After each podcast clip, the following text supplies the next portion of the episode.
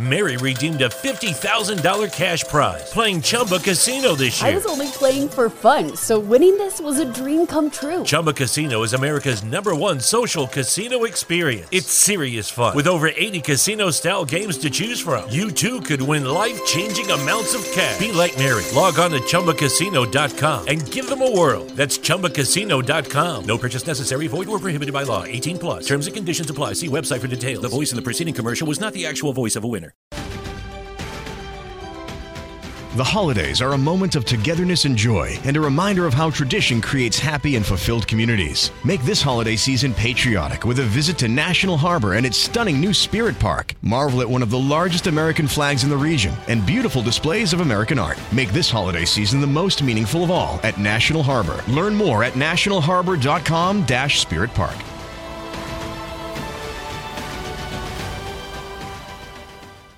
My name is Karen. And my name is Colleen. And this is Books, Movies, and Musicals. Oh my!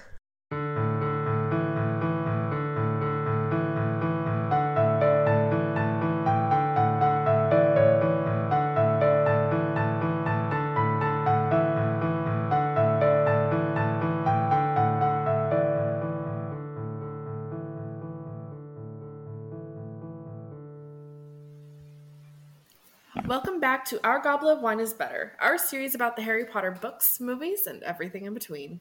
In this episode, we will be discussing chapters thirteen and fourteen of Harry Potter and the Prisoner of Azkaban. And as always, we wanted to give a shout out to our Triple Threat patron, Boom, for just always being there. Thank so, you, Boom. Thank you, for sure. We we appreciate it. It'll help yes. us on our journey to getting new mics. So yes, because that's our current goal, to get new it, mics. It is. That's a good goal, I would say. So oh, yeah, definitely. As far as I know, we don't really have anything else we need to talk about or mention. Or Not that I can think of. So we can move on to chapter thirteen. Yes. Gryffindor versus Ravenclaw. Yes. Which by that title means it's probably Quidditch. Probably. I, I just want to preface this by saying that it's been a while since Karen and I have both read or listened to this chapter. So we're like, let's see if we remember anything. For real though, yeah, it's been it's been a, it's been a time. It's been a time. it's been okay. a time. so so here we go. Um, I honestly I don't remember anything like too major happening in either of these chapters. Um, yeah, I don't think there's anything major. I mean, there are definitely things that stood out to me and made me go, oh, okay. Yeah. But okay, otherwise, it's vague, but yeah, otherwise, they're just pretty general chapters, I guess yeah. you could say. Yeah, just like moving the story along a little bit, kind of. Yeah, thing. Exactly. My cat's whining. I um, wonder if that's what that was. yeah. Uh, okay. So chapter thirteen. Um, I thought it was ridiculous that Ron and Hermione are still fighting at the beginning of this chapter. Right? Like, he doesn't even know if Scabbers is actually dead or if Crookshanks ate him or anything. So how did he say- get so mad at her for that? Yeah, because, what is it, at the end of the last chapter, um, is it the end of... Yeah, at the end of the last chapter, um, it's like, oh my god, like, I, Ron says something about, like, oh, I found this bloody whatever in my bed. Yeah. We don't even know what it is. It's, it's not even really yeah. described. So no. we're like, we can't judge on whether that's actually Scabbers or if that's something completely different. Right. Like, who knows?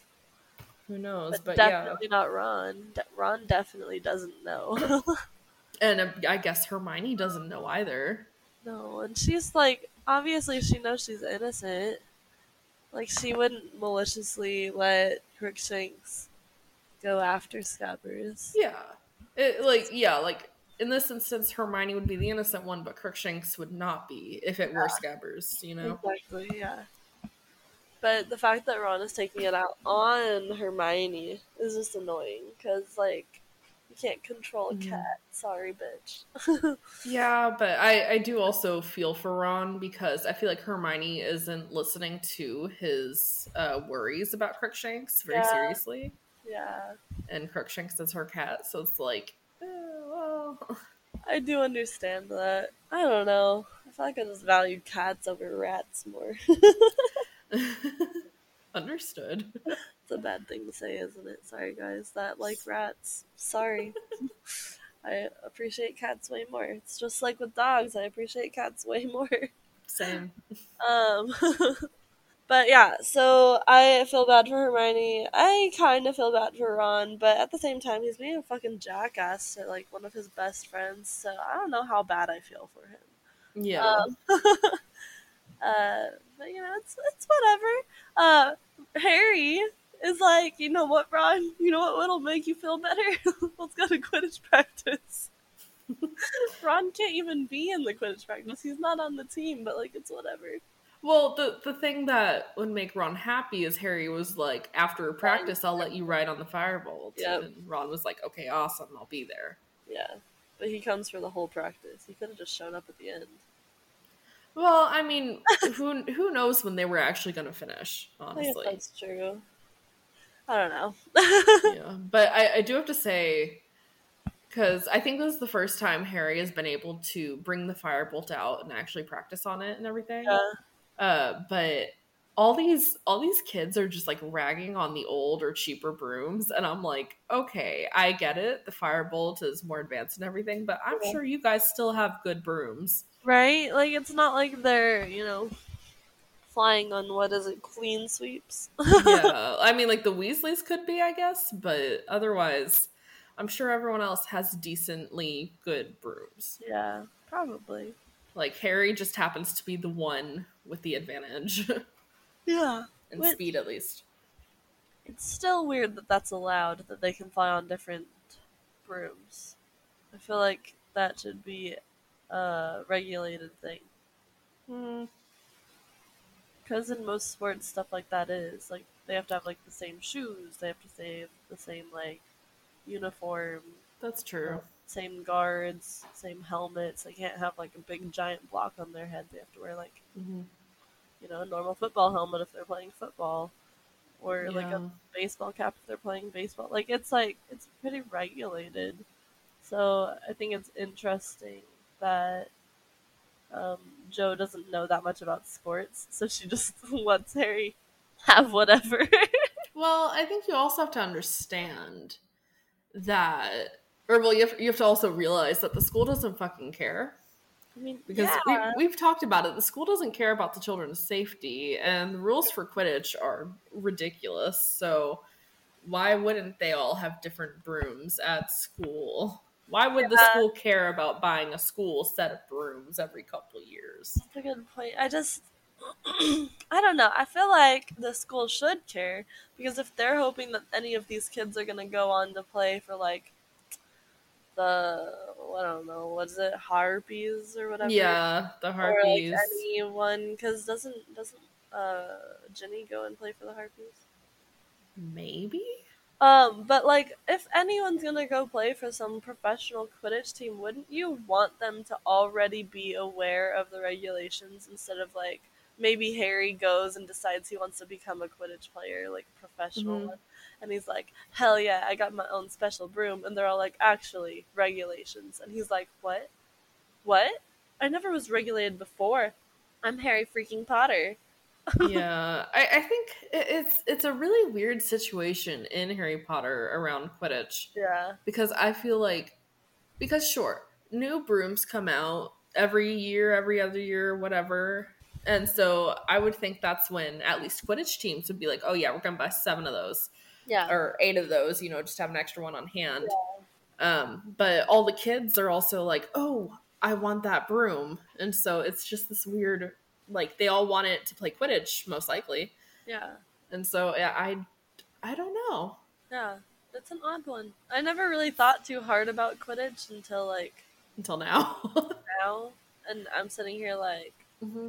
upset that she didn't, you know, set yeah. some regulations for it. She was just like, what the fuck? I don't yeah. know anything about sports, I guess. So let's just throw them all together.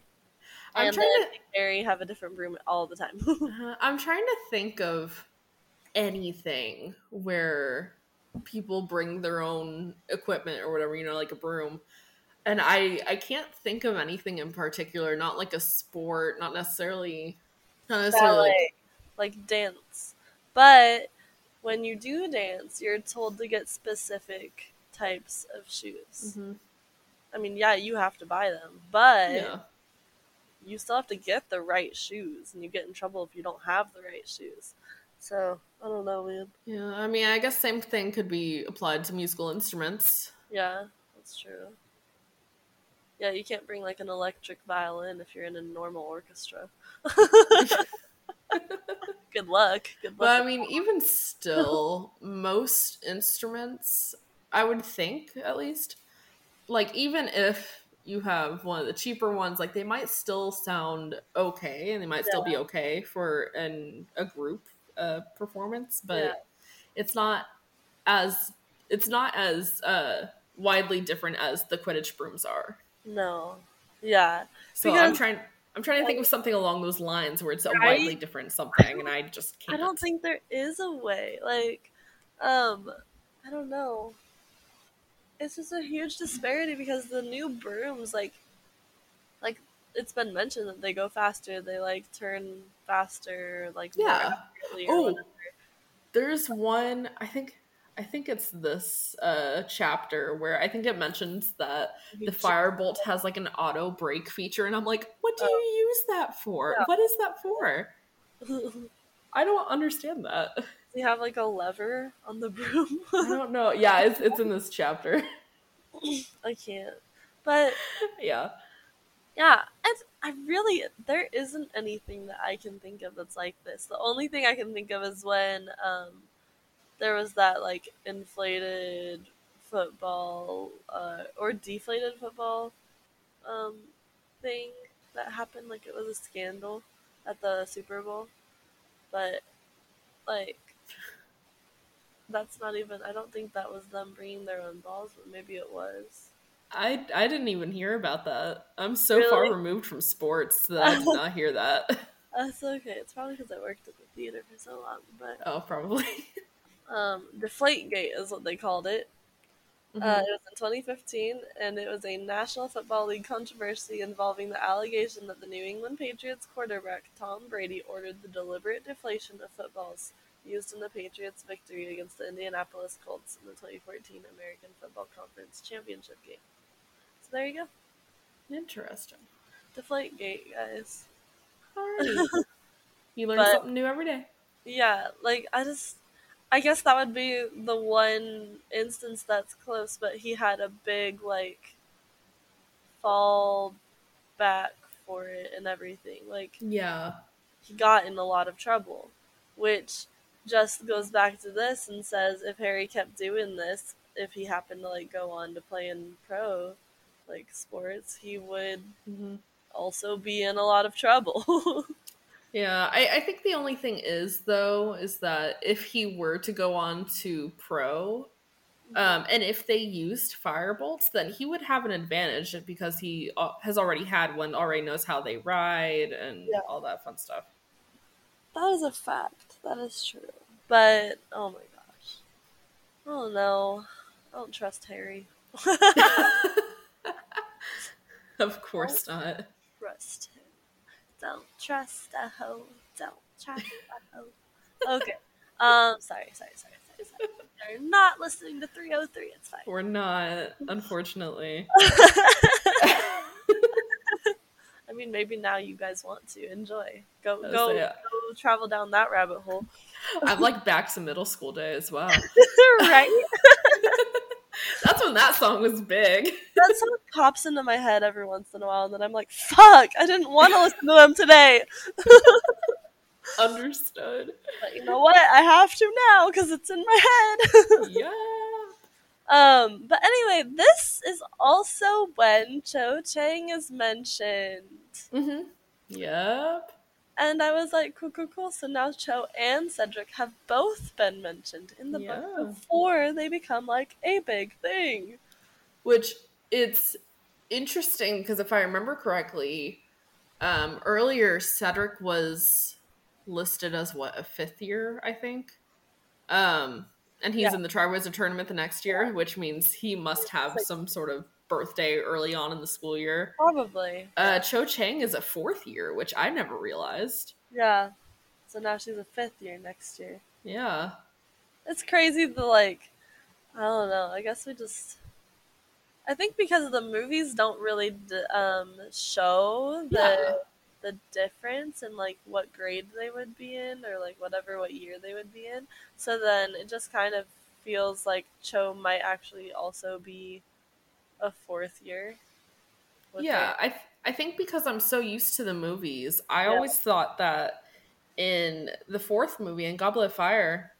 I always thought that Cedric was a seventh year. And yeah. then when Cho joined Dumbledore's army in Order of the Phoenix, I always thought she was Harry's year. And I was kind of like, oh, yeah. they just introduced, you know, Cho Chang as part of their group now. It's like, okay. Yeah. But instead, they're definitely two different characters who were never in that grade. Which mm-hmm. would, I mean, to that would make more sense. Um, But, like, obviously, if we're, like, thinking of it where it's, like... Because in the movies, the movies really don't make it clear. So it does make it seem mm-hmm. like they're in the same year. Um, yeah. And so, like, that that works against Joe because it kind of tells you, like, oh, she's not that great at writing, blah, blah, blah. But if you go and read the books, I guess, and, like, actually pay attention to this part, um, then you really just, you know that that's not how it is. And that's why they just don't show up. Because... if they were in the same year in the books and she just happened to just randomly introduce them, it's like, what were they, transfer students? Like, what's going on, you know? Yeah. So. And I mean, when we get introduced to Luna in Order of the Phoenix, like, isn't she in the same year as Harry? Yeah, I'm pretty sure. I'm pretty sure, too, which is why it's like, okay, well, where has she been this entire time? I think that she is quite likely a transfer student, according to Joe. I mean, maybe, except for the fact that, you know, in the movie at least, uh, when they get on the carriage to go back to school, Hermione's just kind of like, everyone, this is Looney Love, this is Luna Lovegood, and, like, she right. already knows her, and so I'm like... like they should have all already known her if she's in third grade. Yeah. I mean, we know that Harry is the most unobservant person, but still. Yeah. Um, I'm trying to see what year. Oh, are you searching it up now? Yeah, yeah, yeah. yeah. um, oh, she's a year behind Harry, which is why she knows Ginny. Oh, okay. That makes sense, because she and Ginny are, like, friends, kind of. Yeah, or at least they become friends. Yeah. So that's what it is, that's what it okay. is. Okay, that makes sense. And then in fourth year... oh, Ginny introduces Luna to Neville and says, there's room in this one. There's only Looney Lovegood in here. Don't be silly. She's all right. So, yeah, Ginny knew Luna. Okay. Wow. Wow. Both Ginny and Hermione were rude to Luna. That's awful. Oh, no. I don't like that. Oh, that's so mean. Because, yeah, because Hermione does the Looney Lovegood thing, too, right? Yeah. Or is that just in the movie? Well, because I know in the movie, she starts saying Looney Lovegood, and then she, like, stops and corrects herself and goes, this is Luna Lovegood. Yeah. It doesn't show when Hermione, like, introduces them. At least it doesn't look like it. Um, well, apparently they meet Luna in her fourth... Yeah, in her fourth year. Yeah, that's their year. Um... But it doesn't say anything about Hermione introducing her. It just shows Ginny's introduction. Gotcha. But yeah, anyway, there you go. There we go. She uh, is a fourth year when they are fifth years. So that's just another, you know, another year. mm-hmm. Yeah. That we have to remember who is in what year for. Uh, it's yeah. okay, though, because at least we remember where Ginny is, and so if we remember where Ginny is, we can remember where Luna is. Yep, we'll keep that in mind. Pretty simple. Pretty simple. And, Pretty simple. Like, Fred and George are in the same year as Cedric, right? Yes. Yeah. And yes. then Cho is just a year above. Interesting. Okay. You know, mm-hmm. things that I never really thought were that important, but clearly are. Things we all forgot. For real, though, like, who remembers the years that everyone's in other than, like, you know, Harry? Because Each mm-hmm. book is a year. Like, you, you probably, you at least remember Harry, and then you might remember, like, Ginny and the twins. But otherwise... I remember Ginny. Oh, yeah, definitely remember Ginny. It's a very big deal in the second book. But, yeah, the twins are probably a little bit more difficult, and then good luck with Percy. Yeah. You know what? I used to know... I used to know the Weasley kids really well, like their ages and how like far apart in age they all were. But now, no. I know Ginny, you... Ron, and the twins. Why did you do that? I just happened to know it really well. Don't ask me why I did it. I just happened to know. All right. Solid. Solid. Um, but yeah, so Cho gets mentioned here as uh, she's going to be the seeker for Ravenclaw when they play against Ravenclaw. Yes. Um, and Harry's like, oh, okay, Cho, cool, whatever. And then they go on to, like, you know, practicing. But before they go to practice, Hooch grabs Harry's Firebolt and is like, oh my gosh, this is the coolest thing ever. Let me just talk about brooms. And then um, Wood's like, hey, could we, like, practice? Yeah. And she was like, oh, yeah, sorry. So then Harry takes his broom, and then he goes and plays fetch for a while because that's apparently how you practice catching the snitch. I mean, you gotta practice in some way, I guess. um, so he goes and gets it, and then he, like, lets it go and lets it, you know, run away and hide or whatever for, like, yeah. a minute, and then he goes after it again. So, you know, at least he's lucky enough to have a ball that just does its own thing. Poor dogs, they have to wait for them to throw it. Unless you get one of those automatic throwing machines. Oh, yeah, true. But will it bring the ball back? That's the real question.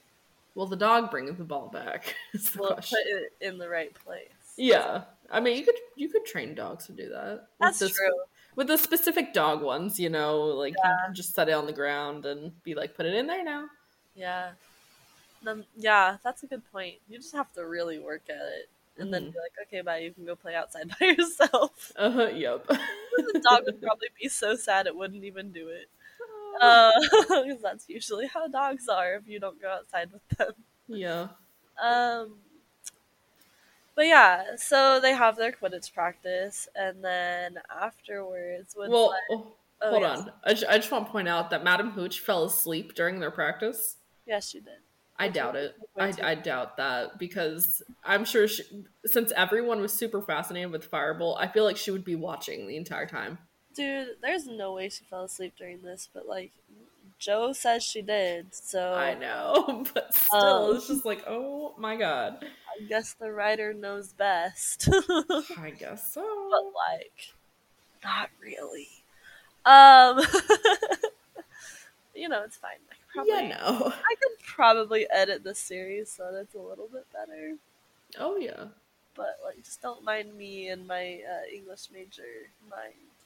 Um, I had a whole conversation with someone about, this is off topic for sure, but it was about one of the Bible stories, um, the one with Ruth. Um, I don't know if you know that one. I, I mean, I recognize the name, and I know I've heard the story before, but I do not know it. So there's this part where she goes to Boaz, who's like her cousin or whatever, mm-hmm. and um, she's like trying to find someone that will marry her, because obviously she can't provide for herself, because, you know, women. Um, mm-hmm. And so she has to go and find someone who will, like, marry her and, like, take care of her. And uh, so she goes to Boaz, and in the the scriptures or whatever, it says that she, like, lays herself at his feet. Yeah. And, um, like, all my life, I pretty much understood that that meant that, you know, they had sex. Um, but apparently there's a decent amount of people out there who genuinely just believe that she, like, prostrated herself on the ground. Uh-huh. And yeah. I'm I'm laughing because, like, that just shows you how analytical my mind has always been about, like, yeah. stories and, like, literature and stuff.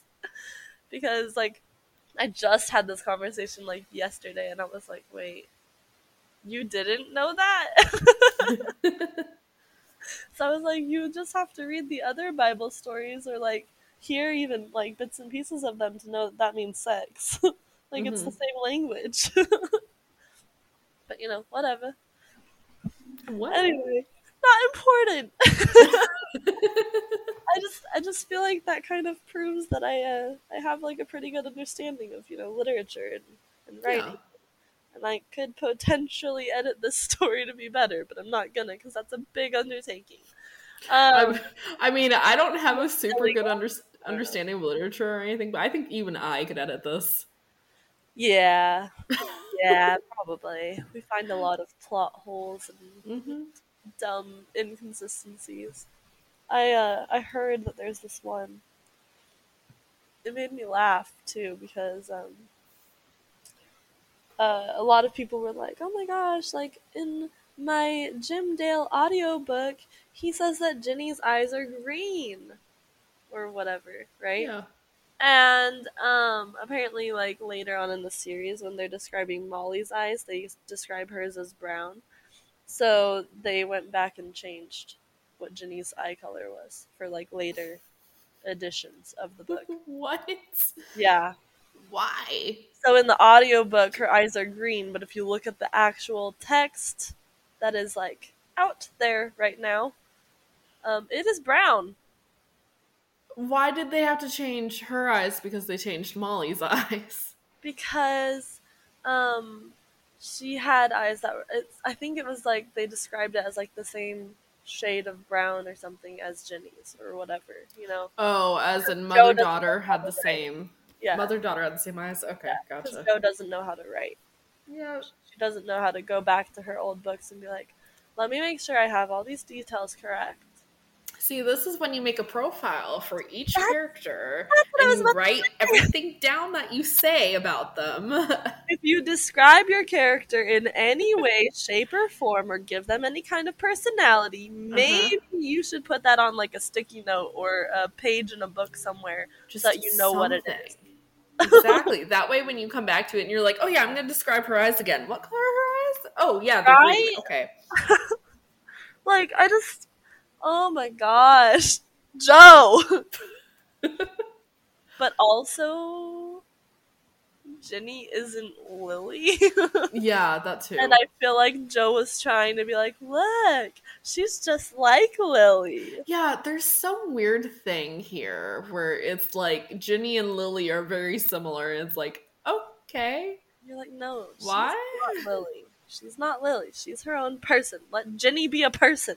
Right. Um, but you know, whatever. Yeah. But yeah, no, I... Okay, I'm I'm glad you hadn't heard about that or anything, because that means that there are going to be other people out there who probably haven't. It's just, it's crazy to me, I think. Yeah. Like, what? How do you, how do you get a detail wrong like that? Right. Write it down somewhere. Come on. Yeah. Like, I know, I know I haven't written, like, novel novels where I was, like, describing, like, people's eyes and stuff, but yeah. I've written my share, like, of, like, short stories and stuff where I make sure that I still know exactly what I'm talking about, and even if I don't create a profile or don't write it down somewhere, I do go back to my description of that person in the story I wrote and look. Yeah. So that's just, it drives me, I don't know, it drives me bonkers, I guess. Because, like, what the fuck, Jo? Who taught you how to write? Uh, no one. Who taught you how to do descriptions? You should at least be able to do descriptions.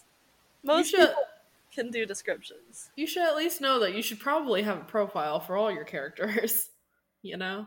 Right? Like, it's not. it's not even that she's writing, like, a normal, you know, like, young adult novel. She's writing a fucking, like, book series. It's seven books long that has, like, a million fucking characters in it. Mm-hmm. You're not gonna have a profile for each character?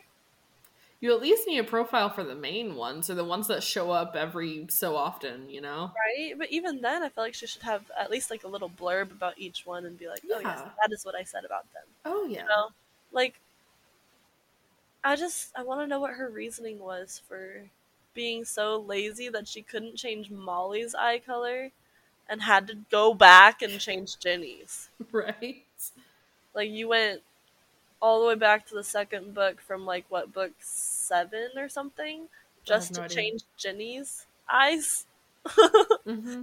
That book was already out. People had copies of that book. That book was an audio book. Yeah, come on. Once it's an audio book, you're like, oh. And oh, the reason people noticed it is because people have been listening to the Jim Dale one and the Stephen Fry one. Oh, Stephen okay. Fry says brown. Jim Dale says green, which means Jim Dale's audiobooks came out first. Mm-hmm. And then Stephen Fry's came out after the change was made. Yep. And I'm just like, what the fuck? So, anyway. Another little tangent, but that one was actually related. It's true. Fine. Uh, but yeah, so yeah, so Madame Hooch fell asleep during their Quidditch game, which is not likely, but you know, we all know how Jo writes. Um, she does it for convenience, and so she doesn't really have to, like, create situations. She just wants it to happen, you know? I mean, honestly, even if, like, Madame Hooch could have stayed awake the entire time and yeah. not said or done anything, honestly. Like, yeah. just because Madame Hooch stayed awake doesn't mean you need to create a situation about it. Right? Like, I just, I don't know. She didn't fall asleep, though. I'm pretty sure of that. At least not in a real world where yeah. this is the thing. Um, but they, so Harry lets Ron fly around on the Firebolt, obviously. Mm-hmm. And it's like later at night and stuff. And um, this is about when Hooch wakes up and is like, what the fuck? Yeah, pretty much. She gets all mad at them. It's like, how dare you not wake me up? And then she, like, makes them go inside the castle. Like, they don't get in trouble. Yeah. She just I mean, yells at them a little bit probably, and then they all go inside. I mean, honestly, it's her own fault for falling asleep. Like, she no, knew better. She didn't fall asleep. She just needed her convenient coincidence to happen. Yep. Um... But while they're walking back, uh, Harry sees, like, two eyes in the trees. Mm-hmm. And he's like, oh my gosh, what the fuck is that, you know? And and then it turns out it's Crookshanks, but, but Harry thought he was seeing the Grim. Yeah. I just, I am just dying because he's putting so much, like, power into Trelawney's words when really he should not be. I know. Like, it's okay, Harry. She's and, not always right. You know what? Here's here's the thing, too. Like, maybe she did see the Grim, but also the Grim, uh, I think, just represents Sirius Black in his uh, his Animagus form. Yeah. And so it's like, Trelawney did see Sirius, technically. Not necessarily yeah. the Grim, though. No. No. But he is a big, shaggy black dog, so it makes sense that he would look like the Grim. I know. The Grim is. Um, it's just his assumption that that is what it is, because for some odd reason, everyone keeps telling him about the Grim. Yeah, it's like, oh, it's the Grim. It's the Grim. Like, oh, shit, I'm gonna die. Harry's uh, used to that at this point. He's I know. Like, I just don't understand why he's freaking out about it right now. Like, you don't freak out about it in other instances. But okay, Harry, this one's really bad. You're gonna die because the dog is following you around. Oh no. Oh no. Not a dog. uh, just, I don't know. I can't. This is the dumbest. I don't know. This is just not Harry. This isn't his, like, personality. It's not really, like, who he is and stuff. Like, we've already met Harry.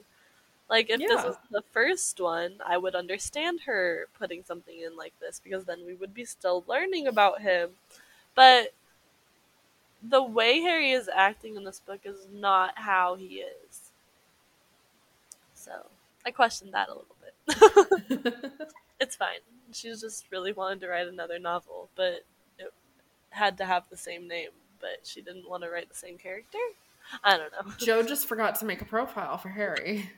How do you not know your main character? They're supposed to be talking to you while you write. Right? I'm very confused. Does she not communicate with her characters? No, she tells them what to do. She's like, I don't care what you think. This is how you're acting in this one. That's so dumb, because it's very, very, like, I know that this is, like, super, like, I know how to write and stuff, but it's important to have conversations with your characters. It's it's important to at least have that introspection about, yeah. oh, my character was behaving like this in my previous yeah. books with them. Like, how are they going to um, react in these situations? How are they going to act in this? Whatever. Yeah. You have to understand your character. You can't just be like, what? Yeah, you can't just be like, okay, you're going to act like this. And then the character's like, that's not how I act, though. It's like, no, you're acting like this. You're like, wait, what? What? What's wrong with how I'm, I'm doing this? What do you mean? What's, What's wrong with my personality? There's absolutely nothing wrong with what I'm doing here.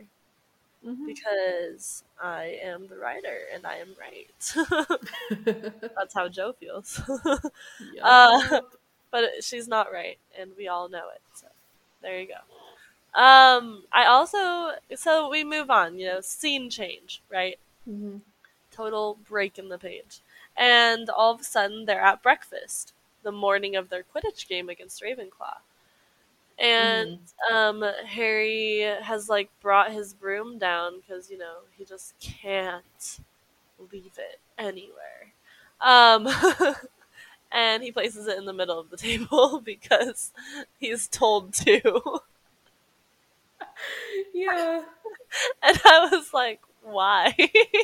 Yeah, I, I feel like he could have left his broom potentially, like, in the Quidditch locker room, you know? Didn't they practice the night before? Yes.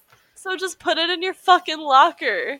Come on. Like, don't you have a locker? Aren't you a, a sports team? I would say, I All feel like... Four got, like, four teams. Yeah, I feel like the Gryffindors should have some kind of locker room where you can store your brooms. I feel like all of them should. Like, I just... It doesn't make sense to me that they wouldn't, you know, have, like, yeah. a locker that has space for their Quidditch clothes and a holder for their broom, you know? Exactly, because I remember when I was in middle school, uh, I played tennis uh, when I was in middle school. And so, you know, I put my tennis racket into my locker. It fit in there. Yeah. Like, come on. Yeah.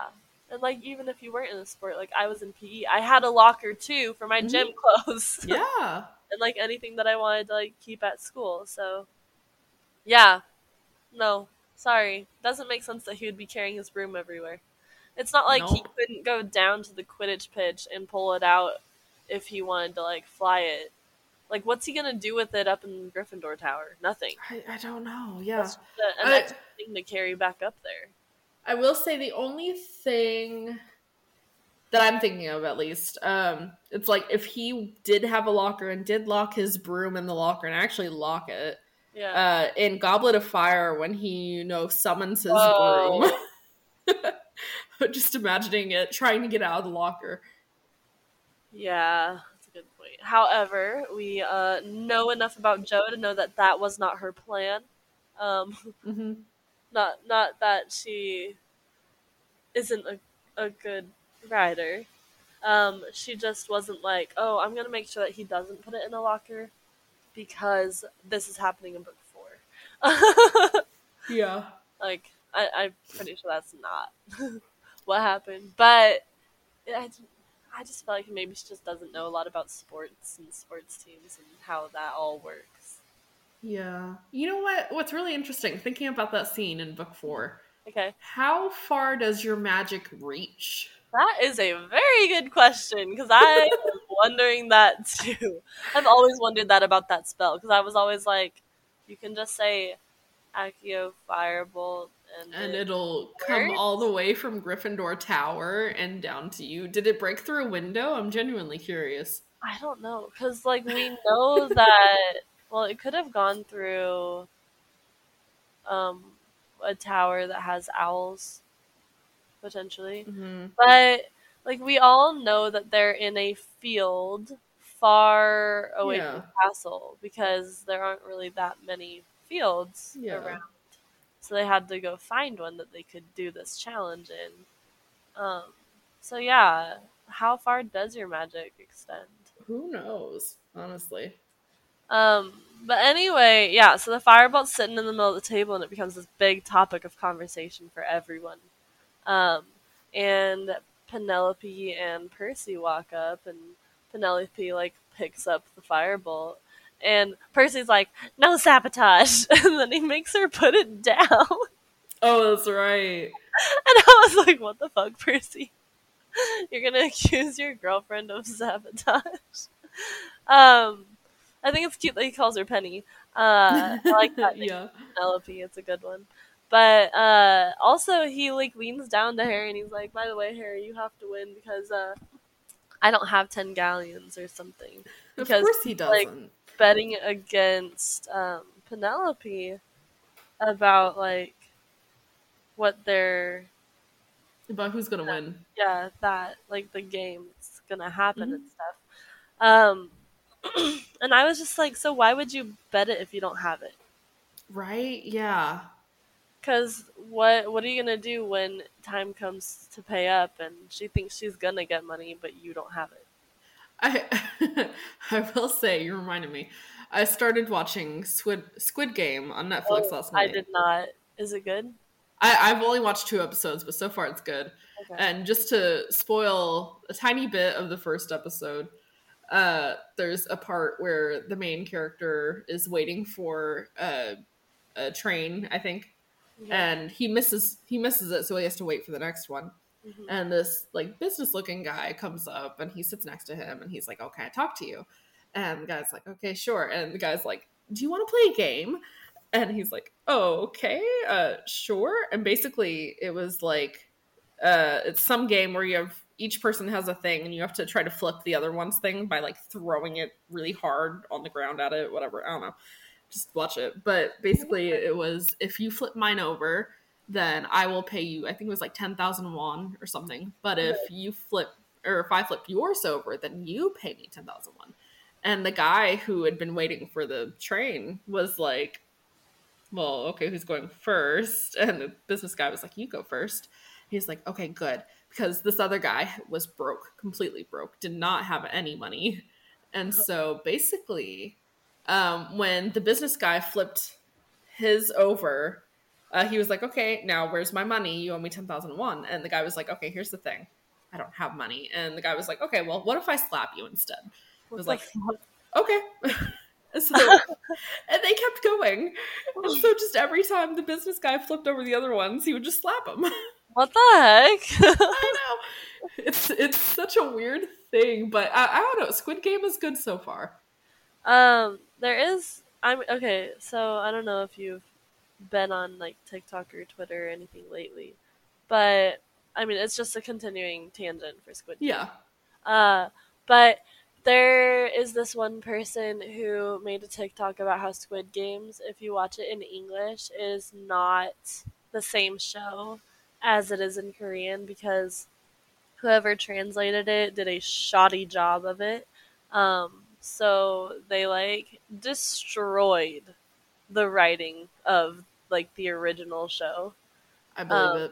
When they translated it into English. And apparently the dub is just slightly better, uh, a slightly better translation. So, mm-hmm. like, as much as watching stuff dubbed is, like, annoying if it's live action, like, yeah. that be a better way to go, but see, I have I'm listening to it dubbed while okay. also having the subtitles on. So far, the subtitles and the dub match. Oh, okay. So I've far, heard that they're different, but uh, not really. But at least not so far. It could change later. I'm only two episodes in. Um, but she is like she specifically was talking about how like the one like female character I don't remember like any names or anything. But, yeah, I'm bad um, at the names. She's apparently, like, really rude or something, but it's because, like, she's from a different area of Korea, and if you don't know, like, that yeah. language, you can't, like, really hear the different, like, dialect yeah. stuff. And um, she was like, it's, like, really important to be able to, like, understand, like, where these people are from and, like, how they're mm-hmm. talking and, like, actually get, like, the phrases that they're saying versus like I don't know, I guess Netflix just doesn't care about like their translators or anything because like you'd think that they would want to hire people who like, you know, know the language really well and could do a very good translation, right? Right, yeah. But I guess not. They were just like, get it out there. Know. Hurry it I, up. I almost feel like I heard somewhere, or maybe read like a tiny snippet of something that said that it took Netflix like ten years to actually buy uh, like the rights to Squid Game or something, because they originally didn't want it. Well, the guy came up with the um, story back in like two thousand eight, so it took yeah, it long something to like get that. It out yeah. there and stuff. Yeah. Which is crazy because it's clearly very popular, so anyone should oh, have picked absolutely. It up. Um, I just feel like maybe if they had spent more time on the subtitles, it would have been better. Oh, they I mean, I haven't watched it, but honestly, they could have spent more time on the dub too, because the dub seems like it's maybe six different people oh, doing the dub, and it's yeah. kind of annoying. That's really sad. Yeah. Oh yeah. I'm I, like I'm listening to it and watching it, and I'm like, okay, there's that person again.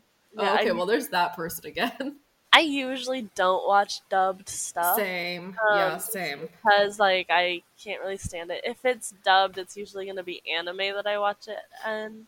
Mm-hmm. And it has to be, like, actual anime, not, like, live-action movies yeah. based off of it or anything. Like, and that's, like, even difficult because the mouths still don't move correctly. So... Like, I that is one thing that will detract from me paying attention to a show, like, one hundred percent. Mm-hmm. Because, no, it just doesn't work for me. Yeah. But, yeah. Sorry. Squid Games is not our topic. No, it's not. But it is interesting to note just how obsessed everyone is with that right now. It's insane. I mean, I just started watching it yesterday, and people have been yeah. obsessed with it for at least, I don't know, two, three weeks or something. Yeah, it's it's been a while. Yeah. Um, and when it first, like, happened, like, I was just, you know, just chilling at work. And um, one of my friends was, like, like, talking to someone else about, like, that game. Yeah. And... um. They were, like, explaining it, and I was like, is this a game show? And they were like, yeah. And I genuinely thought that it was, like, a real game show. Game show? It's not. But this is definitely a scripted one, because I was sitting there like, there's no way people it's... would actually, like, volunteer to, like, die. Yeah. See, in a weird way, it reminds me of the Hunger Games a little bit. Yeah, yeah. So, like, as I was watching last night, I was just kind of like, oh, this this reminds me of the Hunger Games. Obviously, it's not the Hunger Games at all. No, but, but it just, it had that same kind of air of, yeah. like, um, oh, like, people are going to die. Well, and people have been um comparing it to Hunger Games, too. I've seen that. Oh, really? That. Yeah. So oh, okay. That's definitely something people have been saying. Yeah. Not that it is. Battle Royale. Is Hunger Games. Um, yes. Good job, Caroline, whatever her name is. Is it Caroline Keith? Oh, God. What is her name? Oh, Suzanne Collins. I like Suzanne Collins. Yeah, I was like, Caroline doesn't sound right. Else. What Caroline Keene wrote right? I don't know. Uh, oh, Nancy Drew. I'm an idiot. Oh. that's, that's the name that all the ghostwriter used for, ghostwriters used for Nancy Drew. Anyway. Uh, okay. Um... Yeah, I don't know. I'll, anyway. I'll probably watch Squid Games at some point, but I am gonna watch the third season of You first. Yeah, I need to. I need to go back and rewatch the first season so I can watch the next two seasons. You haven't seen season two yet? I still haven't seen season two. Oh, man, I want to punch your face. You know what? I'm, I'll probably watch it after I finish watching Squid Games. Okay, I was gonna say, good thing you're not sitting in front of me because fuck you. Just kidding. Um, but you should definitely watch it because I love season two. Season two is bomb. Yeah, I think I remember you telling me that when season two came out. It's so much better than season one, and I'm shook that you still haven't watched it. Sorry. And then, oh my god, I started watching season three, and I'm like, I love this because it's just so great. But I'm not gonna give any spoilers because yeah, no spoilers. I haven't, I haven't even seen season two. Um, Come on. We're not a spoiler-free podcast, but I'm not giving people spoilers about season two of You, because that one, I feel like you just genuinely need to experience. Yeah. Um, anyway, we're at Quidditch, guys. Uh, yeah, I I don't remember when this happened. This might have been at breakfast, but Harry and Malfoy kind of cross, you know, and I don't remember what Malfoy said, but Harry says, "Pity you can't attach an extra arm to yours, Malfoy, then it could catch the snitch for you." And in my mind, I was just like, pity Malfoy can't have his father pay the snitch to fly up to Malfoy directly. Yeah. Yeah, for real, though. For real. Because we all know Malfoy is not a good Quidditch player. No. Um, but this is also a moment where uh, they describe Cho, okay? Mm-hmm. And they described her as, like, shorter than Harry by a head. And I was like, short. I was like, okay, movies. Because she's okay. taller. That's she right, is I forgot. Taller than Daniel Radcliffe. Yeah. Which, like, isn't bad, but at the same time, if she's described as shorter, I guarantee you there are probably other people who also auditioned to play Cho that were shorter, who were probably pretty good, too. Mm-hmm. Like, I just... Why did they have to choose... What's her face? I don't know her name. I mean, it, I think it gets to a point where it's just who is the better actor or actress yeah. for this role, rather yeah. than who fits the description. I, I because, feel like they should do both. Uh, yeah, I mean... Because because here's the thing, too, when it comes to Wolverine, to make another tangent, uh, Hugh Jackman plays Wolverine in the X-Men yeah. movies, but in the comics, Wolverine is like, I don't know, like five foot, some like short. He's short, but Hugh Jackman is like six foot, so... Yeah, that's a good point. But no one else could be Wolverine, so... Exactly. Someone else could have been Cho. In the movies, she's not that big of a deal, which is sad, but... Yes, it's very it's a sad. Fact. It's a straight fact. Um, I loved her in the books, but, like, they just... They did her dirty in the movies. I mean, they did Ginny d- dirty in the movies, too. Straight facts. Straight facts. Yeah. Um, I loved Ginny in the books. Yeah. I loved her. She was great. But, and, like, I... Don't get me wrong, I like Bonnie Wright in the movies, but just yeah, Ginny's right. character is an... It's... Eh. Yeah. They didn't really do much for her. No. And, I mean, they... It's not that they did Hermione dirty. They just really cut out a lot of what makes her her. Yeah. Oh, yeah. So we, we don't see her going on her, like, rights activism stuff. Like, no one even knows about that if they haven't read the books. Yeah, exactly. And I'm sitting here like, but I liked when she... It's so bad. I was like, I liked when she was leaving little presents around. And then the house elves got mad and boycotted Gryffindor common room. Yeah. Because they were like, we're not cleaning your fucking common room. We're tired of finding presents and being freed. I would say, and, and here's the thing, too. Like, if if the house elves like working at Hogwarts, they don't have to leave despite... They could be like Dobby. Exactly. Dobby's free around. And he decided to stick around. Like, come on. He was the only one cleaning the common room. He was wearing all of Hermione's socks and hats. I and know. She got mad, though. She was like, those are for other house elves. And he was like, they don't want to clean your house. Yeah, he's like, they don't want them. So, suck. Get me. But... yeah, yeah, anyway. But I, I think I think it's also part of, partly, like, um... the house elves might feel some pride in being yeah. a Hogwarts house elf. Yeah. And if they are technically free, then they are not technically a Hogwarts house elf. That's a good point. Well, can they offer their services again? Oh, I'm sure they could. So why but... are why are they upset they're being freed? I'm sure that Dumbledore would not say no. I, I I think it's just a pride thing. I think it's like, uh, you know how... There are people who are, like, down on their luck, don't have a lot of money, but maybe they have friends who have a lot of money, and they're like, no, I'm not taking any charity from you. And whatnot, yeah. You know? I guess.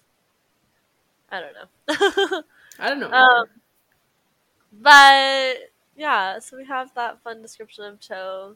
You know, they uh, they really do some characters dirty in the movies, but it's whatever. Um, and so then we get to start, you know, the Quidditch game. Okay, mm-hmm.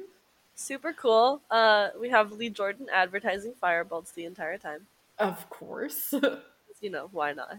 Uh- and this is where he uh, he mentions the built-in auto brake on the Firebolt, and I, yeah. I I don't understand the auto brake. What is it? I don't ask. You. What what is Do it not. for? I don't know. Um, but you know, I, I don't know. We don't know. McGonagall uh, has some things to say. uh huh. Because, you know, she would rather hear about the Quidditch game, because she loves the Quidditch Firebolt. Than, yeah, the broom that Harry's on. Yeah. Which, like, the broom is exciting, but that's not what Jordan is being paid for. Yeah, exactly. Like, he's he's not he's not supposed to be advertising Firebolts, you mm-hmm. know? Um, but, yeah, I don't know. Um, Harry and Cho are, like, obviously, you know, battling for the snitch, basically.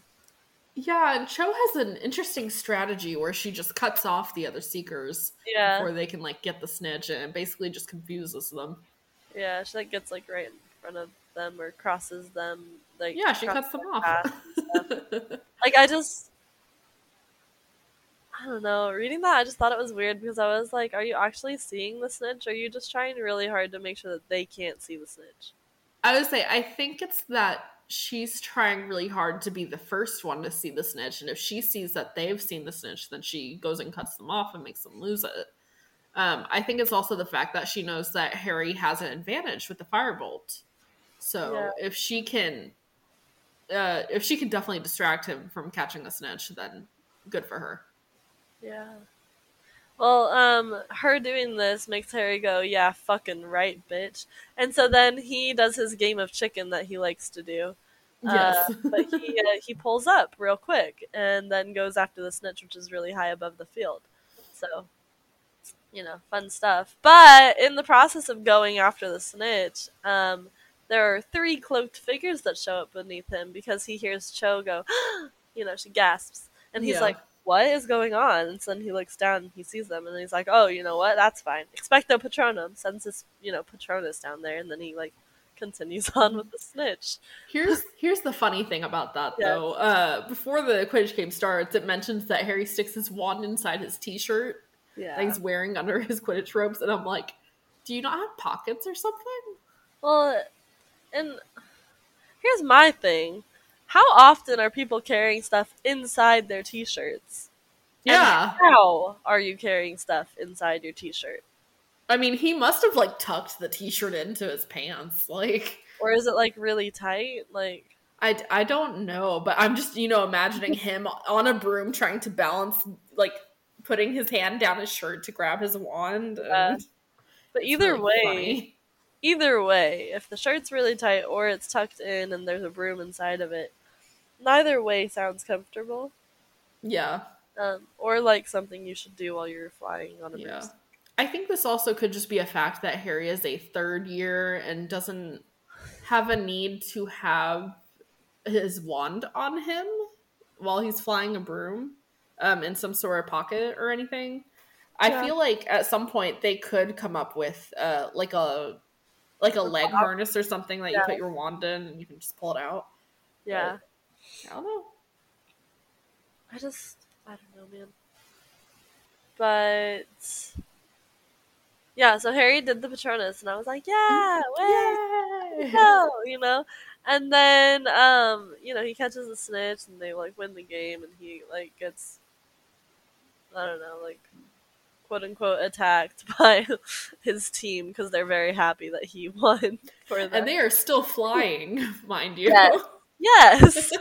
um, and then they get back to the ground, you know, somehow, safely. Safe uh, somehow, yeah. And he's like, what the heck, Dementors? And McGonagall's like, oh, no, no, no, not Dementors.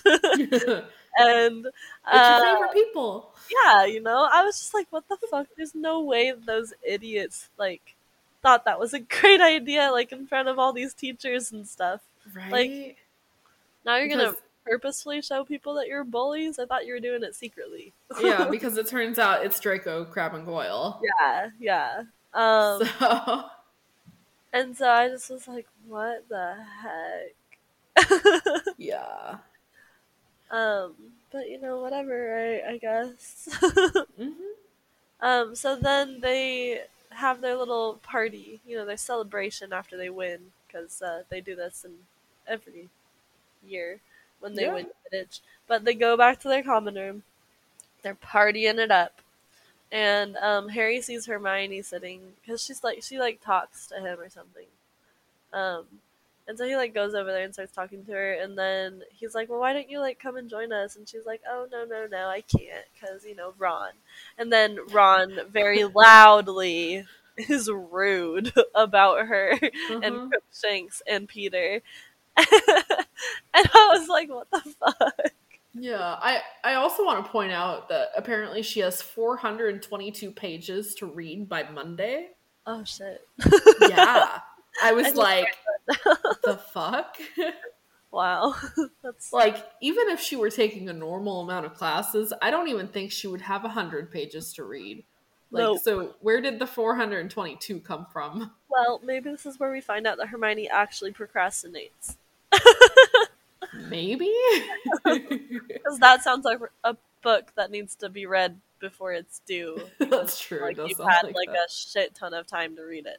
It could, um, it could be Home Life and Social Habits of British Muggles that Hermione has on the table with her. Yeah, possible. Maybe, maybe she's like, I already know all that shit, so I don't need to read this. Maybe. But she's gonna read it anyway. She's gonna read it because she's she's that kind of person. Um, but yeah, so she doesn't join in on their little celebration. Yeah. And then uh, McGonagall sends them all to bed. She's like, go the fuck to bed. Yep. It is late, and you all need to sleep. And so then they get sent away, you know, and they're all going to bed. And uh, then we have that moment where Ron, like, screams while everyone's sleeping. Mm-hmm. He, like, freaks the fuck out, and everyone's like, what the hell? And um, Ron's like, oh, you know, Sirius Black was just standing over me with a knife. It's fine. Yeah. And Harry's like, if he realized it wasn't you, why didn't he go after me? Yeah. And um, so then they all go down, like, to the common room to, like, try and see if they can find him, see if he's still in Gryffindor Tower and all that. Mm-hmm. But he's not, um, as far as they're aware. I uh, I have no clue where he goes. Yeah, no, I just want to say, like... Oh, you're good. Because was Sirius going after... Well, Sirius is going after Scabbers, Scabbers. I would assume. He doesn't know that he's not there. Yeah, but how did Sirius know that that was Ron's bed and that Ron had Scabbers? Well, because he was in there earlier. No, no, he wasn't. Before, when, like, Ron freaks out about Crookshanks, I'm pretty sure that was a Sirius thing. Mm. Like, I think the quote-unquote attack on Scabbers wasn't Crookshanks. I'm pretty sure it was Sirius. Hmm. I thought it was Crookshanks. But sure maybe. Serious. I'm pretty sure. Okay. I could, I could see that being serious. I never because thought about that. He's been the consistent, like, must get Scabbers the entire yeah. time. And, like, yeah, Crookshanks wants to, but I don't think Crookshanks is going into their room necessarily to do hmm. it. Yeah, especially since Ron at least is trying to keep Crookshanks out of there. Yeah, so I I genuinely oh. think that that attack that Ron is so angry with Hermione for was mm-hmm. serious, which is why I'm annoyed with him for being angry with her for it, because it's not like she did it. Yeah, but they think it's Crookshanks, so it's Hermione's cat, so... Just assume if they don't know. It's not like they have a camera. mm-hmm. Yeah, I, I think the only thing, though, is the fact that... Now, in, in this particular instance, when Ron says that he saw Sirius uh, standing at his bed, it's the fact that Sirius cut up Ron's curtains to shreds. Yeah, yeah. So... So extra. What? What the fuck, Sirius? Why are you so extra? I mean, I understand, because he was he's a prisoner escaped from Azkaban. He's gone crazy. But on the other hand, I, he could have handled that better. He could have done it so that no one woke up, hopefully. He doesn't even need to cut the curtains. Like, exactly. What?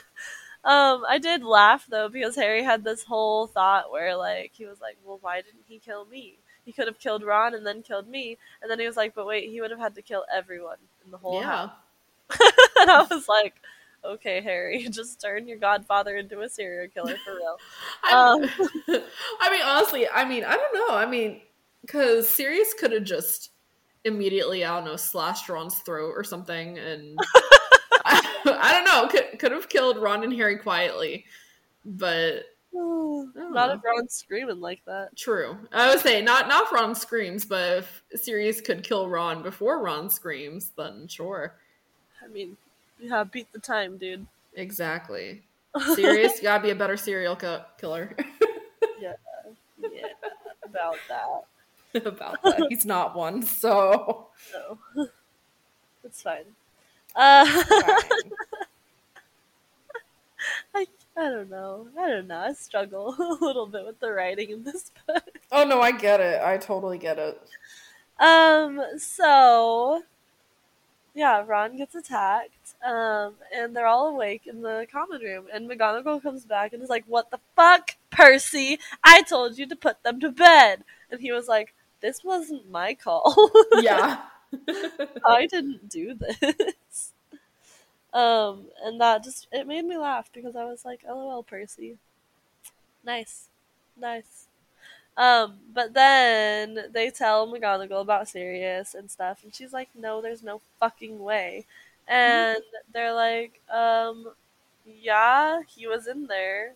Why don't you ask Sir Cadogan or whatever? Yeah. And she's like, okay, fine. So she steps out and goes, what's up? Did you let a man in here? And he goes, yeah. And she goes, what? And he's like, yeah, he had the whole week's worth of passwords. Yeah. And she, she goes, what the fuck? Who wrote down the damn passwords? And I was like, that's so mean. I was like, oof, Neville. Because it's definitely Neville. Mm-hmm. Sir Cadogan oh. is not the smartest portrait in Hogwarts. Oh gosh, no. But also, how many passwords do they need in a week? Dude, I don't know.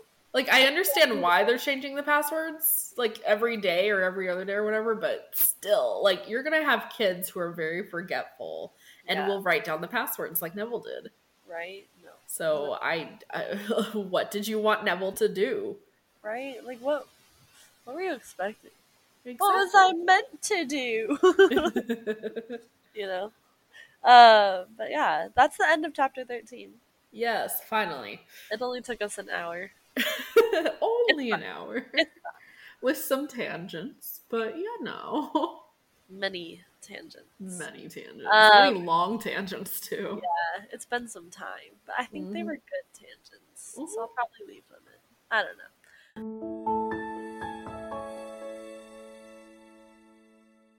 in. I don't know. In nineteen sixty-one, the Fantastic Four returned from space, and the world changed forever. Over the next year, the Earth experienced three alien attacks, the destruction of Lower Manhattan, and the reemergence of ancient gods. Super Serious six one six is the podcast that covers it all from the inside. What would it be like to live in that world? Join Ed and Mike as they ask questions no one else is asking. Is Iron Man a good use of shareholder capital? Subscribe at Super Serious six one six or wherever you get your podcasts.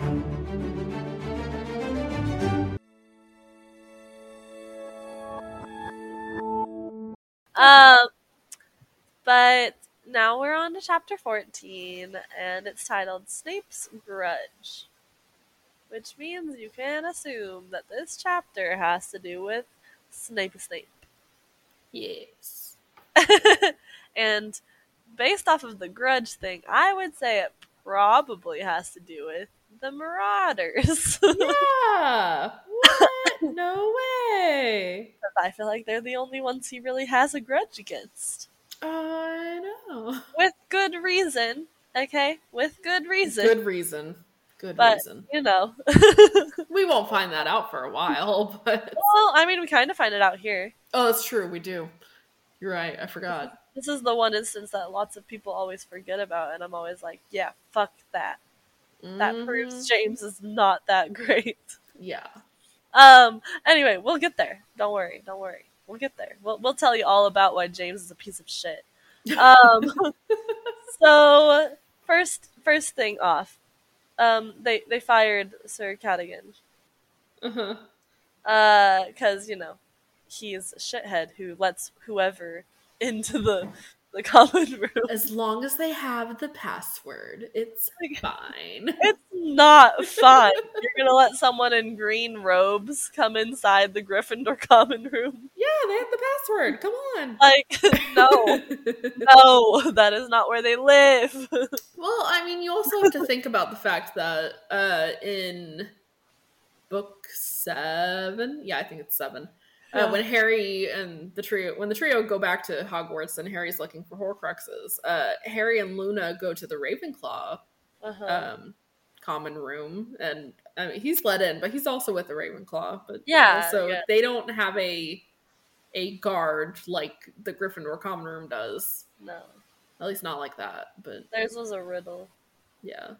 And when you think about it, the Hufflepuffs one is you just tickled the pear, I think. I know, yeah. That's again to the kitchen. I can't remember. Oh, I don't know. I can't remember. It might be to get into the kitchens. Oh. I don't know. I don't know either, but, like, the only one I feel like that has an actual guard is Gryffindor. Yeah. So. Um... um... Hufflepuff common room is entered from the same corridor as the kitchens. Uh, oh, you tap on a barrel. Ah, see, there you go. So tickling the pear is definitely for the kitchen. For the kitchens, definitely, yeah. But there are there's a pile of large barrels that are found stacked in a shadowy stone recess on the right-hand side of the corridor. And um, barrel two from the bottom, middle of the second row, will open if tapped in the rhythm of Helga Hufflepuff. As a security device, though, to repel non-Hufflepuffs tapping on the wrong barrel or tapping the incorrect number of times, it results in one of the other lids bursting off and drenching the interloper in vinegar. Nice. Dead. I love it. Love that. I love that I security love it. device. It's great. Anyway, there you go. You got to tap a barrel to get into the Hufflepuff common room. Mm-hmm. So, Hufflepuff common room is a barrel. Um, Ravenclaw is a riddle, and mm-hmm. Gryffindor and Slytherin are boring as fuck with their passwords. But Slytherin is always some kind of like, "I'm better than you" password. As far as we can tell, yeah. Because you know Salazar was that way. But yeah, I don't know how those four were friends. Yeah, I, I started a school, and Salazar was like, "I'm gonna start a really bad part of the school where people can go bad." I genuinely would love a Hogwarts Founders series. I just I want to know how Salazar was friends with them. Yeah, I I just I want to know what happened, because maybe. I don't know, maybe he was slightly better when they started the school. And then he went off. And then he, yeah, because I, I get the feeling that, you know, he still could have been like, oh, I only want purebloods, but, like, the rest of you guys are okay. Yeah. Um, but then maybe as they kept doing the school, he was kind of like, hmm, no, I really don't like this. Yeah. And then went even worse. I feel like it's, yeah, I feel like it's probably similar to, like, what happened with Narcissa and stuff. Mm-hmm. Where, like, she wasn't, like, inherently bad to begin with. Yeah. She kept surrounding herself with, like, not so great people, and eventually that became her life.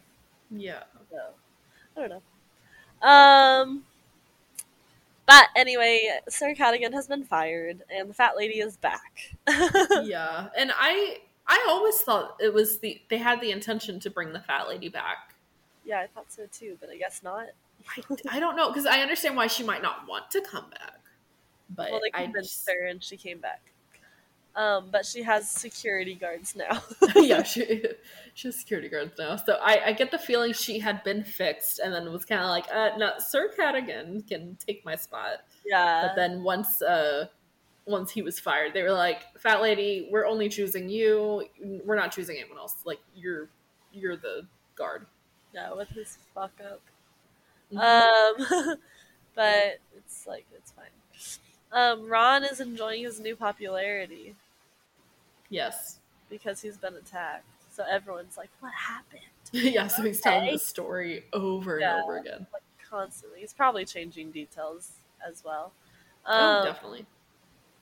But I What was Ron or Neville's punishment? Neville was not told the passwords anymore. Oh, that's right. Okay, yeah. So I I was like, what the fuck? That's so mean to Neville when he just has a bad memory and wanted to be able to get home to the door. Oh, no. I feel so bad for him. Oh, my God, poor kid. So, yeah, so he doesn't know the password, so now he has to wait for people to let him in, or... Yeah. No, that's basically it. Or, like, that's just... Ba- that's basically it, like, yeah. To the, like, up to the fat lady and stuff. So that's just... That's some bullshit. That's like living in an apartment complex and not having the key to your apartment. So you have to like wait for your roommate to like come and let you in or like come yeah. home and stuff. Like that is the worst way to live. yeah. Um so, you know. But that none of that is uh, even as bad as the howler he receives from his grandma. I know. Like holy crap. And because they already know what howlers are and what they do, he's like, oh, shit. And so he takes it and he runs before it starts yelling at him. And, I mean, they still hear it, but, you know. Yeah. I guess not as loud, and he doesn't have to, like, be standing or sitting in the Great Hall when it happens. And then, you know, they get a message from Hagrid about tea time. Ron and Harry do. Uh, and so they get invited to go have tea with Hagrid. Yeah, so I, so cool. I have to say, when I when I first read like the little note from Hagrid, and it was like, "Dear Harry and Ron," and I was kind of like, "What about Hermione?" Like, I, I'm sure that Hagrid knows that they're fighting, but still. Oh, I knew exactly why she wasn't invited. See, I, I forgot why she wasn't invited. I was That's just funny. Like, why? It's because Ron is a piece of shit right now. Uh-huh, and Hagrid invited them specifically to talk about Hermione. Yes, and he wanted to talk to them about how Ron needs to stop being a piece of shit. Um, yes.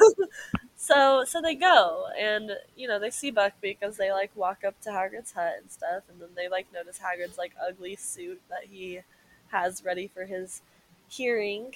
Um, and then I was like, yes, Hagrid, go after them. They're being assholes for sure.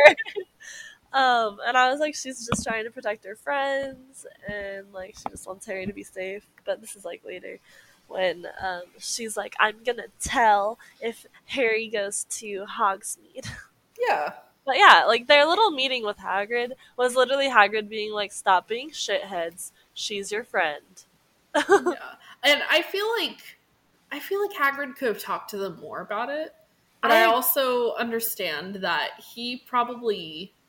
I mean, he's not a part of the situation. He's just going based on whatever he's heard and whatever yeah. Hermione has told him, because Hermione has been visiting him. Yeah. Um, but it's like, okay, but still, you could talk some more sense into them. I know. Come I know. On. But at the same time, he's still learning how friendship works, too. So that's true. It's probably, like, like, he's probably already said, like, everything that he could say.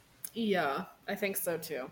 Like, I think that's probably why he didn't say more, because he's probably like, well, that's what I know, and I feel like you guys need to know this too.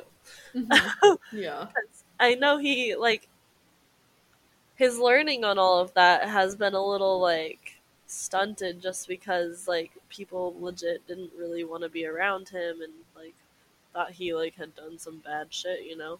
Yeah. Um, and...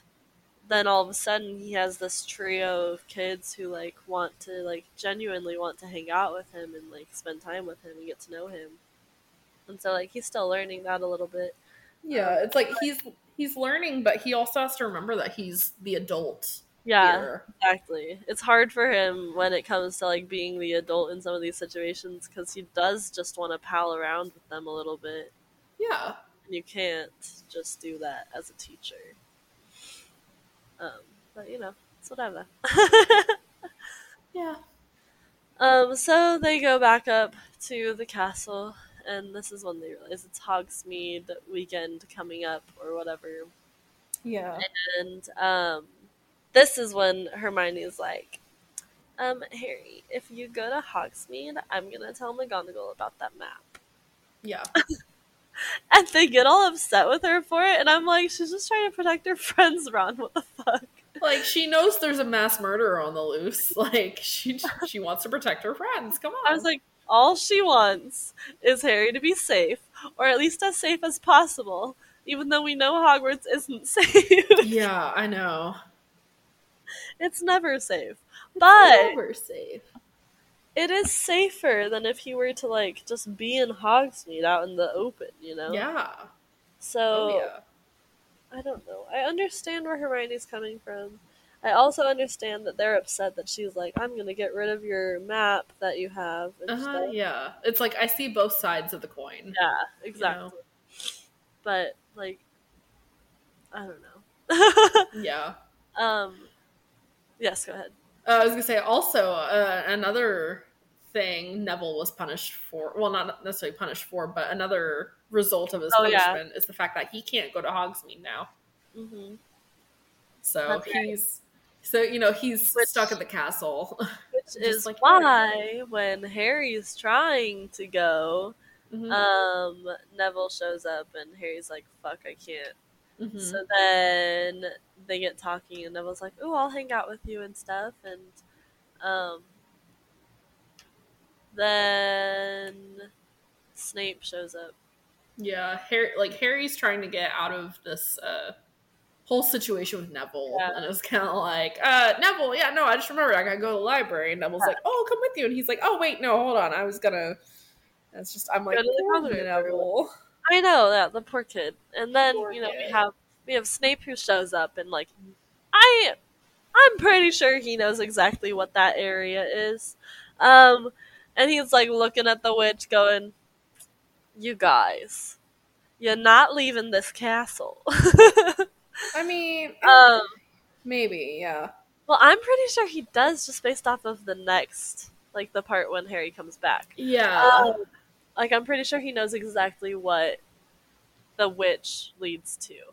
But he's like, this is really suspicious. Why are you guys meeting right here, of all places? Mm-hmm. And I was like, oh, yeah. So he probably does know that that's a passageway. Saying, it's, it's a hard thing where it's like you don't want to mention it because if they don't know, then, exactly. you know, you'd be giving it away. But if they yeah. do know, then what do you say?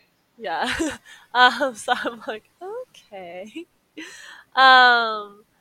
And then they, like, walk off, you know, obviously Neville and Harry walk off together, and Harry's like, oh, we're gonna go to the common room, and then, like, makes up some excuse to Neville about how he has to go get his essay out of the library because he left it there. Yeah. And abandons Neville just to run straight back to the one-eyed witch so he can go to Hogsmeade.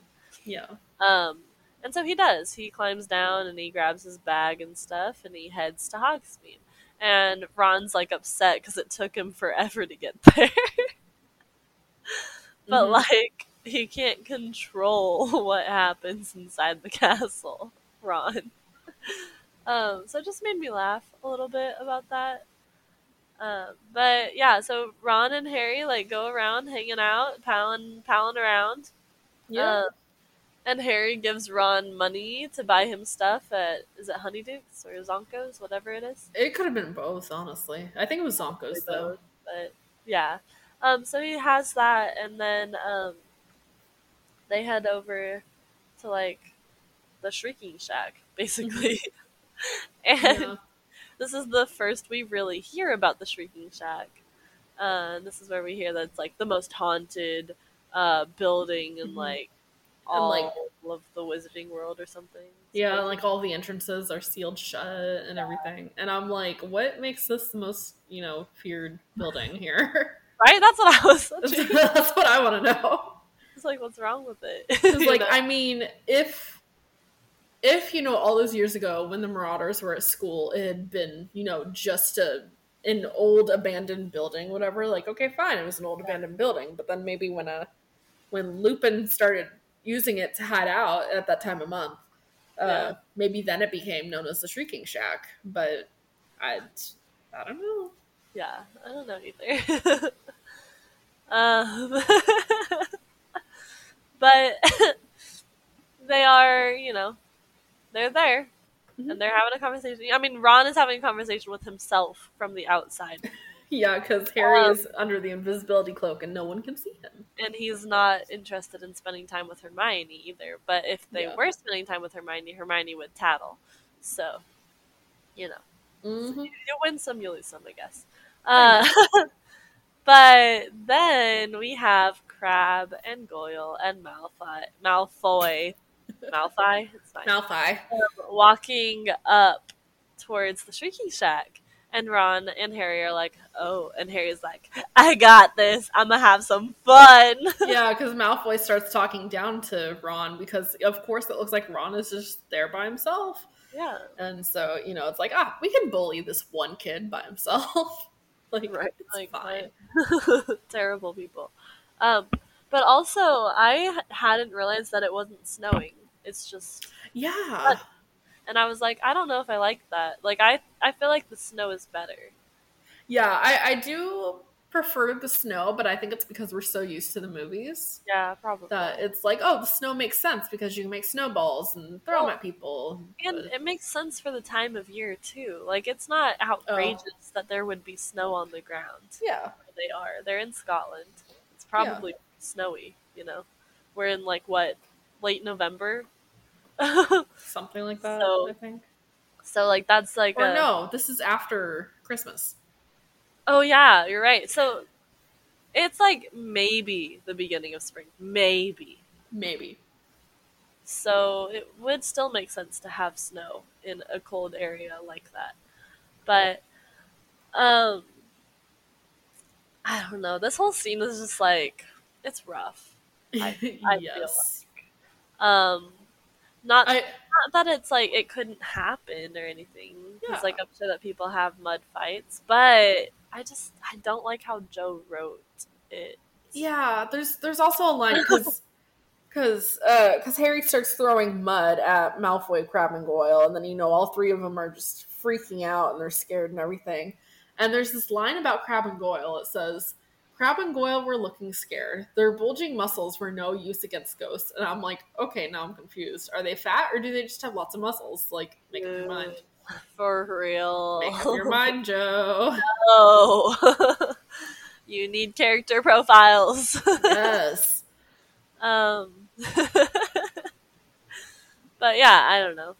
No, I thought but... the, the mud instead of the snow was interesting because he definitely throws it on Malfoy's head. Yup. And Malfoy's like, what the fuck? But mm-hmm. Harry's cloak does get grabbed. Mm-hmm. And then Harry's head is revealed. Which, I'm just... I guess I'm just curious how he was wearing the cloak. I, yeah, here's, here's, this is, I, I don't understand the invisibility cloak sometimes, and this is one of those times. Yeah. Because from what we understand in, like, book one, at least, it was an actual, like, cloak that yeah. you would wear. Yeah. But if you look at, like, the movies, it's essentially just a giant blanket. Yeah. That you put on top of yourself. Yeah. Like, okay, fine. Yeah. I get it. That's great. Well, and it's not even giant because as they grow up, it ends up not being able to cover all of them. Yeah. So. Yeah. Ooh, nice. But also, how do they fit three people in a cloak cloak if it's a cloak? Yeah, how do you even fit two people in it? Like, a cloak is meant for one person. Uh-huh, it's like, yeah. it's a cloak for a reason. Yeah. So, uh, I guess if we're going with, like, it actually being a real cloak, like, that's a problem, too. Yeah, I mean, that's a, it's a problem in it, of itself. I think the whole thing of it is a problem, because I don't think she ever thought people were really going to think too much about it. I think she thought, I have an invisibility cloak that I'm going to ride in here for Harry, and it's just going to get him out of all these bad situations real mm-hmm. fast and easily. And it's not until you get to book seven where you hear the story about... uh. the Deathly Hallows, where you realize, oh, this is Death's invisibility cloak. Yeah. So I wonder if there's some sort of magical properties that if you're wearing it as an actual cloak, then it, you know, makes all of you invisible, even though your cloak might not cover your face. I don't know. Yeah. Uh, or maybe if it's like a blanket of sorts, maybe it grows with time. Like if it realizes there's two people under it or whatever, then maybe it grows to cover both people. Uh, I don't know. I don't know. I don't know either. Uh, it's definitely weird. But Malfoy sees Harry's head mm-hmm. and goes, oh, okay, and he runs. Yeah, here's the thing, too. Why did Malfoy not say anything about, oh my god, Potter has an invisibility cloak? Like, oh my god. Because they're super rare. I don't know, like, dude. There's only one. Come on. I mean, I don't know. But he's like, oh, cool, Harry's here. All right, I'm going to go tattle. Because that's to go tattle. His, his go-to. He does that in every book. Yeah. Um, yeah. So he does. He runs straight to the castle, and Harry's like, shit, he's going to beat me there. So then Harry's like, I got to go too. And so then he runs, um, and he tries to, like, make his way back into the castle. But, like, the pathway is all muddy and stuff. Yeah. And so then when he gets back into the castle, at where the one-eyed witch is, he can hear Snape coming. Uh, and doesn't he, like, see it on the parchment? Yeah. Maybe. I don't know. I don't remember. But he, you can at least hear him when he gets, like, close enough. Uh, mm-hmm. And Harry's like, shoot, I have mud on my hands. Like, what is this? And Snape's like, oh, hi! Weird that you're here again. Which, this is why I think that Snape knows where this passage is and, like, yeah. what it does. Because there's no reason for him to be coming directly to that same spot again unless he knows. Yeah. I, I think here's the the dumb thing Harry did, too, is the fact that he went, oh, Snape's coming, I better get out of here and up yeah. into the castle. When I think Harry could have just waited because yeah. he, like, Hogwarts is huge. Harry could have been anywhere. I know, yeah. He didn't need to be right at the one-eyed witch, mm-hmm. which, like, just, like, it just kind of makes him look even more guilty than he already yeah. is. That and the fact that he's covered in mud now. Yeah. But so. I think also had he, you know, like, waited, then maybe Snape would have gone into the passage. Yeah. Maybe. I don't know. Yeah. But I don't know either. Because I almost feel like Snape wouldn't go into the passage, but maybe he would look into it. I don't know. Maybe. I don't know. I feel like he should have looked in it earlier, because then he could have seen Harry's bag, you know? But if he had looked into it earlier, well, I guess maybe it would have had to have been, like, Harry and Neville walking away. Well, yeah, because they but... left, and Snape was still there. He was, like, checking mm-hmm. out the witch. Like, he still could have opened the passageway after he knew they were gone and, like, checked. True. If there was anything down there, because Harry had already dropped his bag down. He was, like, ready. He was like, I'm gonna go. Yeah. um...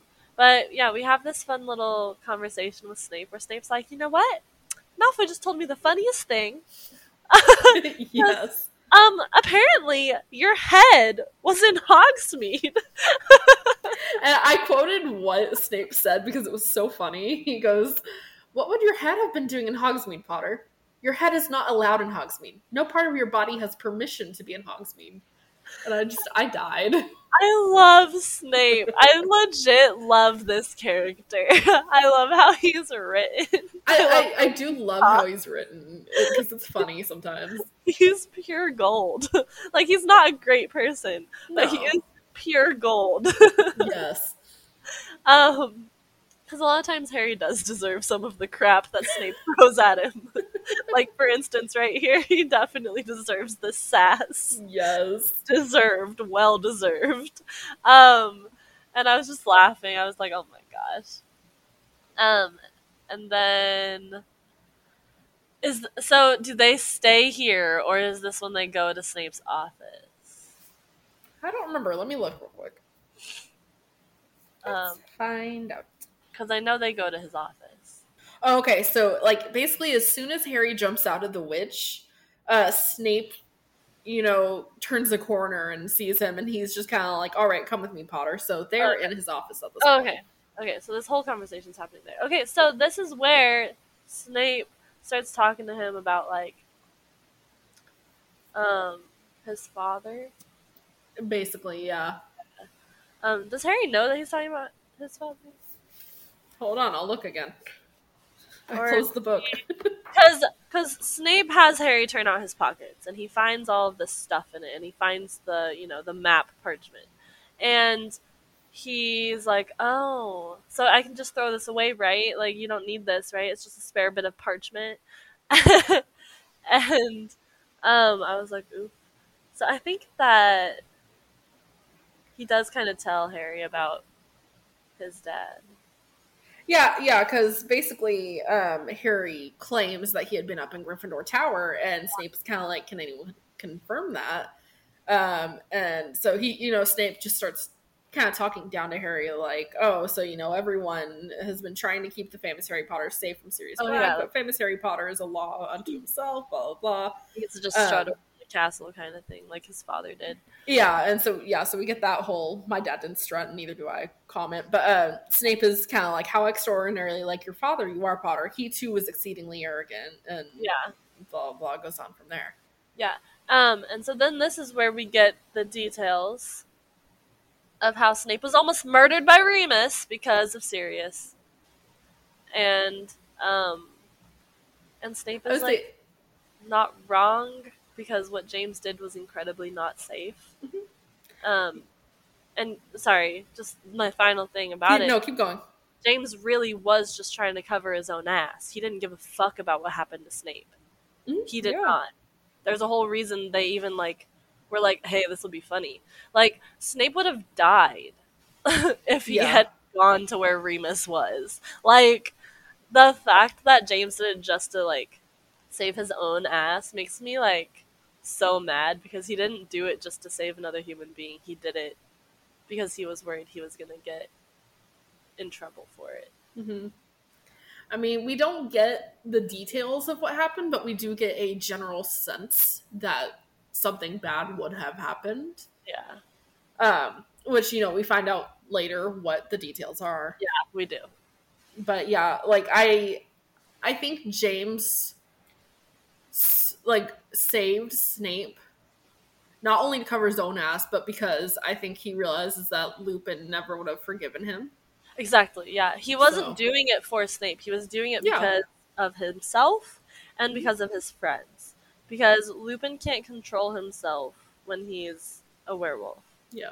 He has the werewolf instincts when he's a werewolf. So... And and just to say what this whole thing was, since I don't think we've actually said it. Yeah, I think you're right. Um, I think James kind of like either lured Snape into the Shrieking Shack or told him to go to the Shrieking Shack. It was Sirius.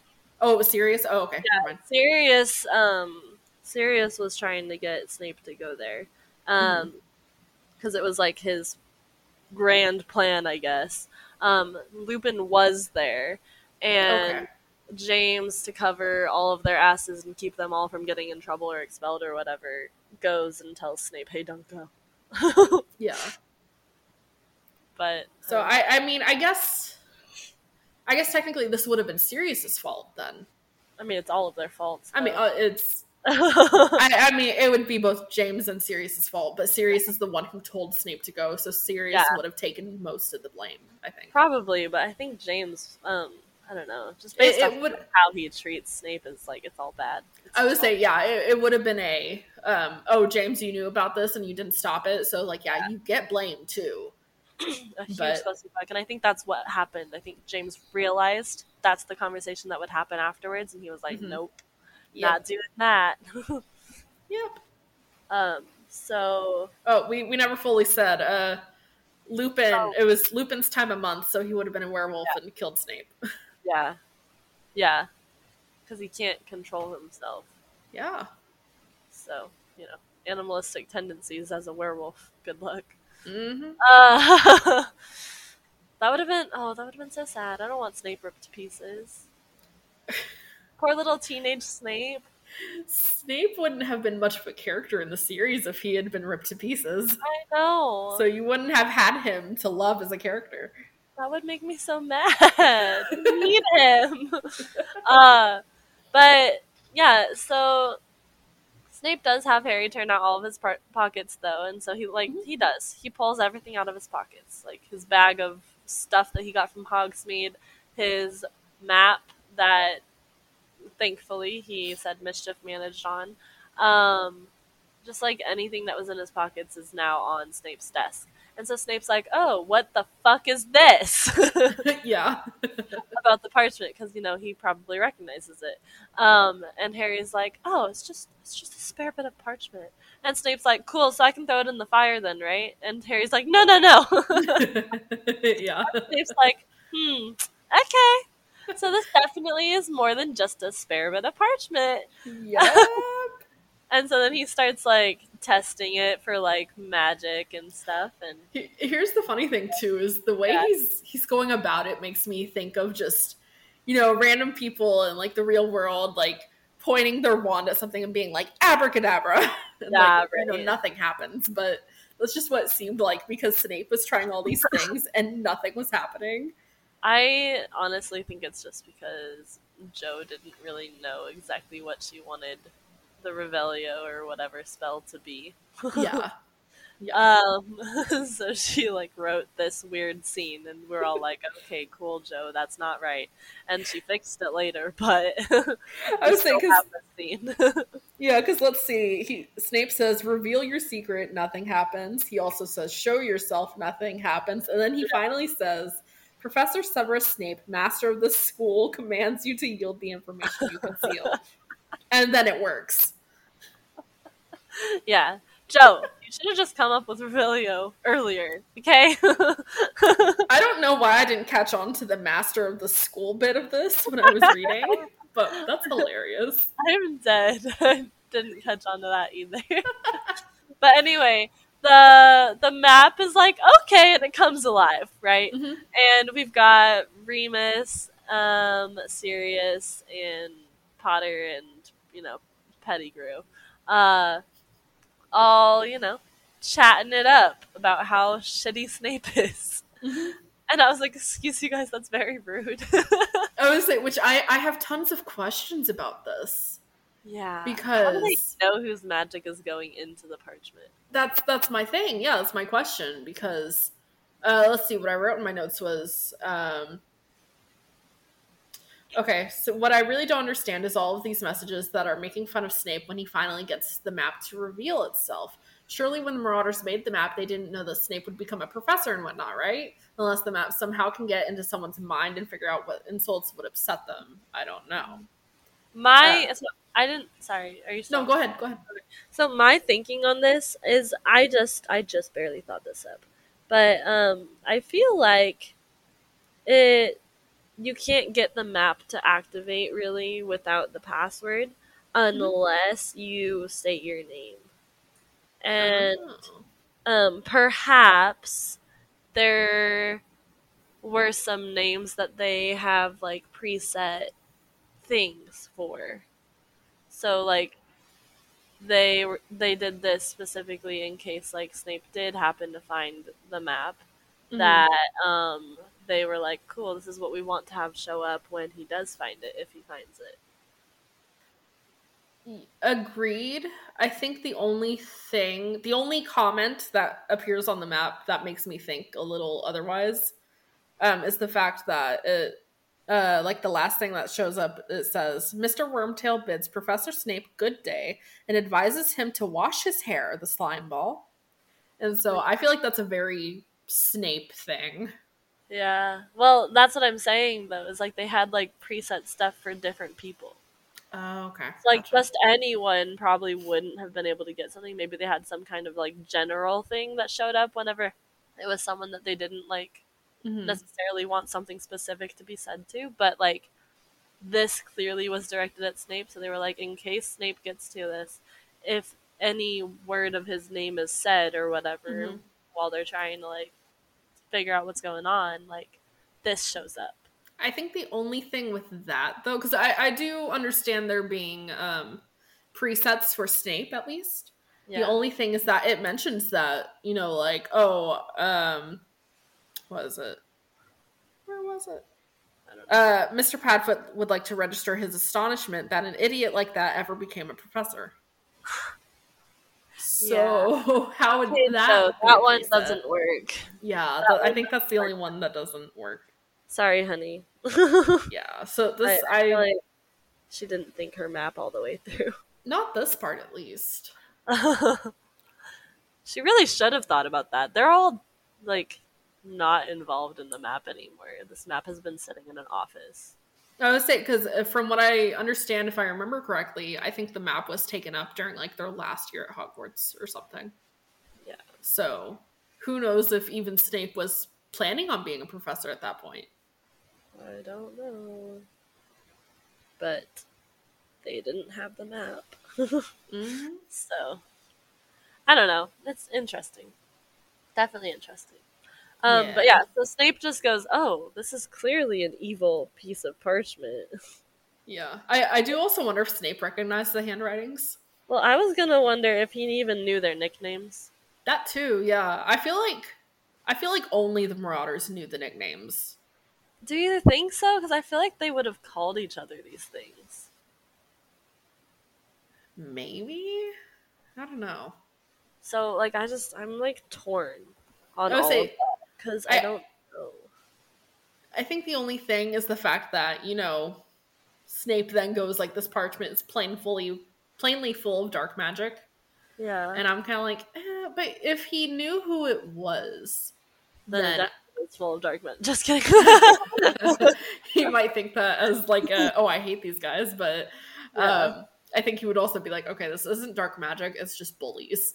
Yeah, and then he would never let anyone take it. Well, okay, so he does bring it to Remus, so you're right, he doesn't know who it is. Or yeah, like Remus comes into the room, yeah. Um, because, yeah, Remus comes in or whatever, and he looks at it, and he's like, oh, what's that? Ooh, before Remus comes in, though, okay. Ron comes bursting in. Oh, yeah, and he's like, I did it! I bought him that stuff! I did it! And like, I, I got, I, I got it from, like, ages ago. And here's the thing. Technically, if Harry hadn't been into Hogsmeade at all, then how would Ron have even known that he needed to go and run into Snape's office? Right! Stop giving it away, Ron! Ron, you're dumb. Idiot, you don't go right now. Yeah. You're supposed to wait. But yeah, Lupin does come in. So yeah, so Lupin shows up. And Snape's like, look at this. And, and Lupin's like, oh, hmm, looks like it's a joke shop thing. Yeah. Plays it off real chill. He recognizes it for sure. Um, and Snape's like, are you sure? Because I don't think it is. And Lupin's like, it's from a joke shop, right, Harry? Like, yeah, of course. And Harry's like, oh yeah, for sure. No, for sure, definitely. Zonko's has been making these for forever. I just got it from Zonko's like forever ago or whatever. Like yeah. Ron says, like uh, that's when Ron bursts in. He's like, I got it from Zonko's. Oh, that's right. Lupin's yeah. Like, see, it's from Zonko's. Told Ta-da. ya. I guess I'll keep it now. And so then he does. Mm-hmm. He's not giving it back to Snape now that he has his map back. Yeah, oh, definitely. He gets to creep on the students now again. Um, but I just, I don't know, I just thought it was funny that Lupin just happens to be there. Um, and then he has a whole conversation with Harry about this after. They, like, don't they, like, leave Snape's office?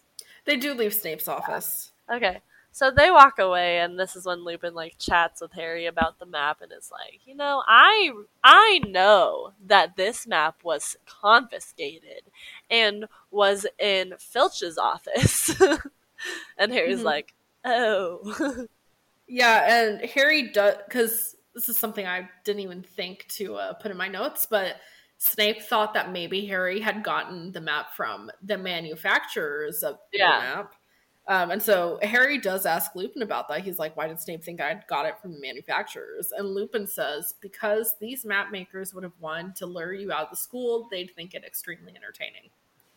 Yeah. Which, yes, agreed. You thought what? I thought that was weird. Why? Well, just, like, lure him out of the school because it would be entertaining. I don't know. I just... I, I think thought it was, like, a weird thing to have, like, said there without, like, more context or information about it. I get that, yeah. I think because we know the Marauders and we have a general sense of what they were like when they were in school, like, they would definitely be like, ooh, I bet we can get kids to leave the school with this map if they find it. Yeah. And, like, oh, that would be lots of fun. Yeah. And I, I guess I, I looked at your... thing about Sirius, and I guess that makes sense, um, about maybe Sirius going and grabbing the map and then leaving it for Harry somewhere. Yeah. Um, but that's not, like, in the chapter, so I just didn't even, like, my mind didn't even go there. I was just like, like okay, like, weird thing to say, Remus. Yeah. But, like, okay. I would say, because it's entirely possible, because Lupin does say that he knows that the map had been confiscated by Filch. Yeah. And um, assuming Sirius oh, yeah. knows that, since I'm sure he does. They all you know, know that. They all, they, they know, all know that. Yeah. Dude. But Sirius could have gone and found it in Filch's office after hours or something and put it somewhere for Harry to find. Yeah. You don't know. You never know. Um, Which, I mean, we know that's not what happened, but... No, for sure. But, I mean, I don't know. Uh, I do kind of enjoy that Remus, like, takes this moment to, like, be like, Harry, you really need to be safer. Like, I don't know what the fuck you're doing, kid, but, like, you gotta yes. stop it. You gotta knock it off. Because Harry's a fucking idiot, so... Yeah. yeah. Please, Remus, parent him. Yeah, Lupin says, your parents gave their lives to keep you alive, Harry. A poor way to repay them, gambling their sacrifice for a bag of magic tricks. Yeah, yeah. Thank you for, and, for doing the parenting. this is this is honestly a really good point, that Harry doesn't care much for his own safety when everyone else, except for maybe Ron, cares a whole lot more. Yeah, exactly. But I think this is also just a... Um, like, a lot of kids, or maybe teenagers more specifically, like, they all think that, oh, nothing bad could happen to me, and things like that. So no, that's that's very true, because, I mean, like, when we were in, like, high school and stuff, like, mm-hmm. there were, like, I mean, in other grades, like, obviously this didn't happen very much in ours, but, like, there were so many people who, like, went, like, driving drunk, or, like, had yeah. gotten into, like, car accidents, or, like, just all kinds of, like, different accidents that could actually, like, kill you, very seriously harm you or kill you. Yeah, yeah, exactly.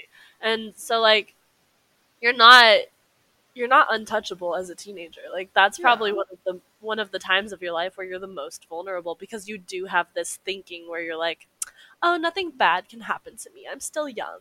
Yeah. Like, but you absolutely could die at any moment. A lot like, of I think a lot of teenagers think that they're invincible. Yeah. You know? I agree. I think they do too, which I think is another reason why they do the drinking and then driving, mm-hmm. because they genuinely think that, oh, it's it's not it's not me. Like, that's not gonna happen to me. Yeah, I mean, but- I know um, when I was a freshman in high school, I didn't know about this until, like, after the fact that it happened. But someone who was kind of in my friend group, I wasn't really friends with her. But uh-huh. she was friends with my friends. Uh, her and one other person showed up to school drunk with alcohol in their bags. Oh. And whoa. yeah, I I got pulled into, like, a, a separate room or whatever. And, you know, a policeman asked me questions, like, uh, asked me about her. And I was kind of like, honestly, I don't really know her. Oh, like, my God. And, yeah, I was like, why am I being pulled out of class? And they're like, yeah, so, you know, so-and-so showed up drunk today. Like, what do you know about that? And I'm like, nothing. I don't I don't really know them. Yeah, so, I never had that happen. That's the only time I ever had that happen. I think I would have thrown up if I had been pulled out of a class to talk to a police officer. Understood, yeah. Right. I was like, okay, all right. Because that's when my anxiety was the worst. So if that had happened oh. to me in ninth grade, like, I I don't know if I would have been able to talk. Mm-hmm. Understood. Yeah. But yeah, just teenagers think they can get away with practically anything. Word to the wise, teenagers, if you're listening, you can't, so you, please don't. Yeah, please don't. You cannot. Um, so Harry, uh, Remus is like, don't use this map. And then he is like, I'm keeping it. And like, okay, bye-bye, Harry. Go on your way. And so Harry's like, okay, I guess. And he already knew that the map wasn't going to go home with him. So, like, it's not like he was, like, really upset about it or anything, but he was like, well, it is what it is. I got mm-hmm. some good use out of it. Now I'm done. Um, and at least he knows his passage way to Hogsmeade. Yeah, he knows that at least. Um, so, so then he's, like, you know, walking down the hallway, and he runs into Hermione, and Hermione is very clearly, like, upset. And, um, what, what did he think it was about? Hold on, I'll find out. I don't know. Because I don't think he knew why Hermione was upset. I think he thought she was upset about something that was not the actual thing. I'm not one hundred percent sure. Okay, so um, here, I'll just read it. Okay. Uh, he broke off. They reached the corridor where the, where the security trolls were pacing, and Hermione was walking toward them. One look at her face convinced Harry that she had heard what had happened. His heart plummeted. Had she told Professor oh. McGonagall? Okay, yeah. So, yeah. So she... He thinks that she's, like, upset about him going to Hogsmeade and that she had told McGonagall about the map. Yeah. Um, but that is not the case. She had not heard anything about it. She had not said anything about it. Um, instead, she had gotten a letter from Hagrid about how Buckbeak is going to die because he lost his case. Mm-hmm. And that is really sad because poor Buckbeak. Poor Buckbeak. Like, he doesn't need to die. He doesn't need to die, yeah. Hagrid and Buckbeak. His honor. Like, excuse yeah. you for not letting a hippogriff, like, defend his own honor. Yeah, because Hagrid and Buckbeak had had their trial that day yep. uh, at the Ministry of Magic, and they lost. Yeah. Yeah. So sad. Yeah, it is sad. Um, that was another thing we didn't talk about with, like, Malfoy when Malfoy was there, because he was talking shit about Hagrid and Buckbeak. Oh, that's right. As they were walking up, they so were talking shit about them. That's partly why Harry was like, I'm going to attack him. Yeah. So, there you go. Anyway. That's it. Anyway. That's it. Yay. Two hours later. Yeah, I didn't think it was going to take this long. I didn't either, but I'm glad we started early. Yes. Um. So, yeah. That is chapter thirteen and fourteen Woohoo. Of Prisoner of Azkaban. We have three, four, five, yeah, six, nothing, eight, nothing, yeah, nothing super serious or super oh. exciting happening, but um, still good chapters. So the map gets confiscated. The fat lady is back. That's um, true. And Hagrid's Buckbeak gets sentenced to death. True. So I think those are the three main things. And the Quidditch game, if you want to do that, but... I mean, I guess, but the Quidditch game doesn't really affect much. I know. But then we have Sna- Sassy Snape, you know. You gotta love Sassy Snape. Gotta love Sassy Snape. Anyway, definitely go join our Patreon, because we do have a bonus episode um, where we discuss James and Snape, and which yes. one is quote-unquote... better. Yes, I, I think we'll have to have this debate again, like towards the end of the series, just to probably. See how our opinions have changed. Probably. Um, but we'll we'll see, we'll see, because we'll we did that. We did that probably like. I think it was around the start of book two. Yeah, it was the beginning of book two, because we I, had been talking about it a lot more around. Yeah, that time. I haven't even edited that bonus episode yet, so I'm curious to see what we talked about. Oh, you better, because it's coming out when these uh, episodes start coming out, right? I know, and those episodes start coming out this week, so... Hmm. Uh, oh, yeah. Yeah. Is it really this week? Yeah. That's right. It is this week. You're right. It's this week, yeah. Wow, wow, wow, wow. Damn. All right. Cool. Mm-hmm. Yeah. Um, shows you how much I pay attention. Clearly those two weeks went by really fast. They really... Well, I think we only had one week, actually. I thought we were doing two weeks in between. We were going to, and then I think we decided not to because we were going to do Halloween bonus episodes and all that fun stuff. Oh, yeah, we did post on the fifth, didn't we? Yeah. Well, it technically is two weeks, though. Because... Oh, you're right. Yeah, so it is two weeks. Yeah, we took we we just didn't post for one week. Yeah. Well, I guess that's technically kind of one week, though, in a sense. So we'd have to take a whole month off in order for it to be two weeks. No, we just have not to. We would have to not post for two weeks in order for it to be two weeks. Mm, that's a good point. Oh well, it's whatever. I am not bothered that we posted. We needed to anyway. That was a good episode, so mm-hmm. Party it up, guys. Um, so yeah, definitely go join our Patreon so you can listen to that bonus episode once it's you know edited, which is probably already edited by now and out. It there. Should be, um, since this is like yeah, way and later. Then, and then tell us your opinions on Snape versus James. Yeah, we want to hear those. No, I'm very curious, like where you fall on on. I would say a spectrum of it, mm-hmm. because Because there are people who are all the way James, which, bleh, and then there are people who are all the way Snape, which, like, you know, I kind of get. Um, and then there's, you know, people in the middle. Like me. Who are like, eh, they both suck. Yeah, I mean, like, I, I do like Snape as a character. I feel like I can't say much about James as a character since we don't really know him much. Because all we know right about now. him is that he's a shithead. Exactly. Uh, and I think I think uh, all the headcanons that people have come up with over the years have made me like James. Yeah. But those are just headcanons. Really, exactly. No, people really romanticize James. And I have never done that. So I was always sitting there like, where are you like getting this from? Like, what? It's like, probably I've a- always questioned it. Honestly, it's probably all the headcanons and everything where they're like, oh, we love the Marauders. Let's make them nice and fun and funny and whatnot. They're but not. They're not. They're fucking bullies. Like, they are not nice. They are not funny. I mean, I mean, maybe they're funny. Sometimes. Maybe they could be funny, but... But they're, they're, they're not definitely really nice. not nice. Yeah. They're definitely a group of bullies. Um, but, you know.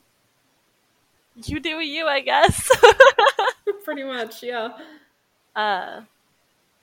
Anyway. Anyways. Yeah. Patreon. Um, Go review us. Yeah, review us, give us your, your thoughts and your, your feelings. Give us your um, honest opinions, please. For real, though. Honest opinions. Not like, I didn't listen to your podcast, so now I'm going to review you. Yep.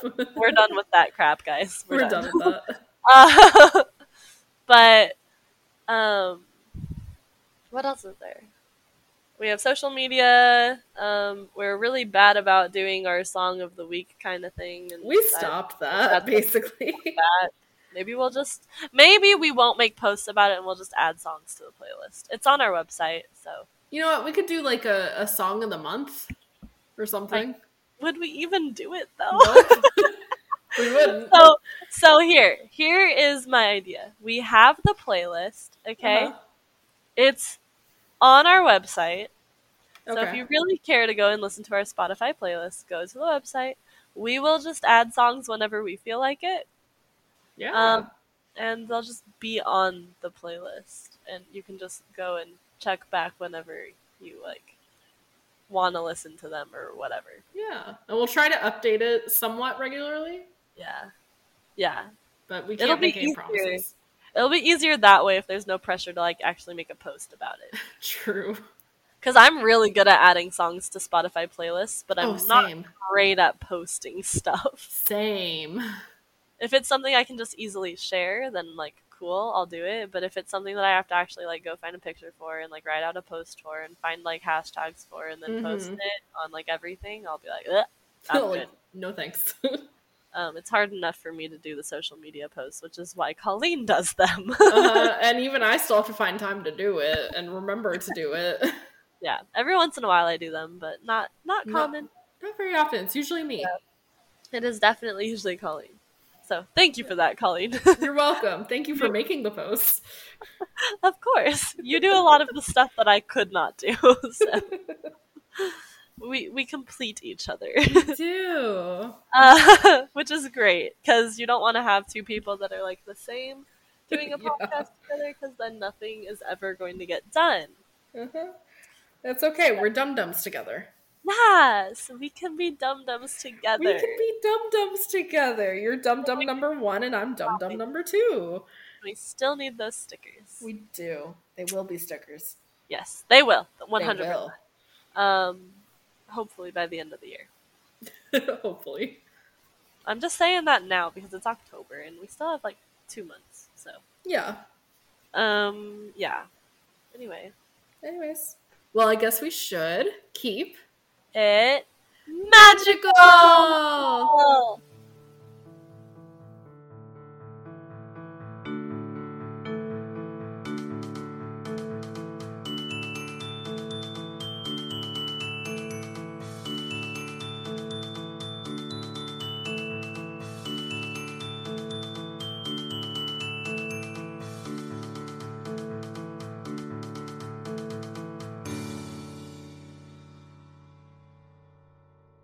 We hope you enjoyed this episode of Books, Movies, and Musicals Oh My. If you'd like to connect with us, be sure to check us out on Twitter, Tumblr, Instagram, and Facebook at B M M O My. Be sure to check out our website at bmmomy.wixsite.com slash home. And check us out on Patreon at www.patreon.com slash bmmomy. You can email us at books.movies.and.musicals.omy at gmail dot com. Our socials, website, Patreon, and email address can be found in the description of this episode. Thank you all so much for listening. If you liked this episode, be sure to share it with your friends and family, and even random strangers on the street. We can't wait to talk with you all next week. Bye! Lucky Land Casino, asking people, what's the weirdest place you've gotten lucky? Lucky? In line at the deli, I guess? Aha, in my dentist's office. More than once, actually. Do I have to say? Yes, you do. In the car before my kids' P T A meeting. Really? Yes. Excuse me, what's the weirdest place you've gotten lucky? I never win and tell. Well, there you have it. You can get lucky anywhere, playing at Lucky Land Slots dot com. Play for free right now. Are you feeling lucky? No purchase necessary. Void where prohibited by law. eighteen plus. Terms and conditions apply. See website for details. This holiday season, pay tribute to the people who fought for our freedom to celebrate. Featuring the largest American flag in the region, Spirit Park is now open at National Harbor, honoring active duty military and veterans. Take some time this holiday to remember, offer gratitude, and be inspired by the sacrifices of our servicemen and women who make our way of life possible. Plan your visit at national harbor dot com slash spirit park. That's national harbor dot com slash spirit park.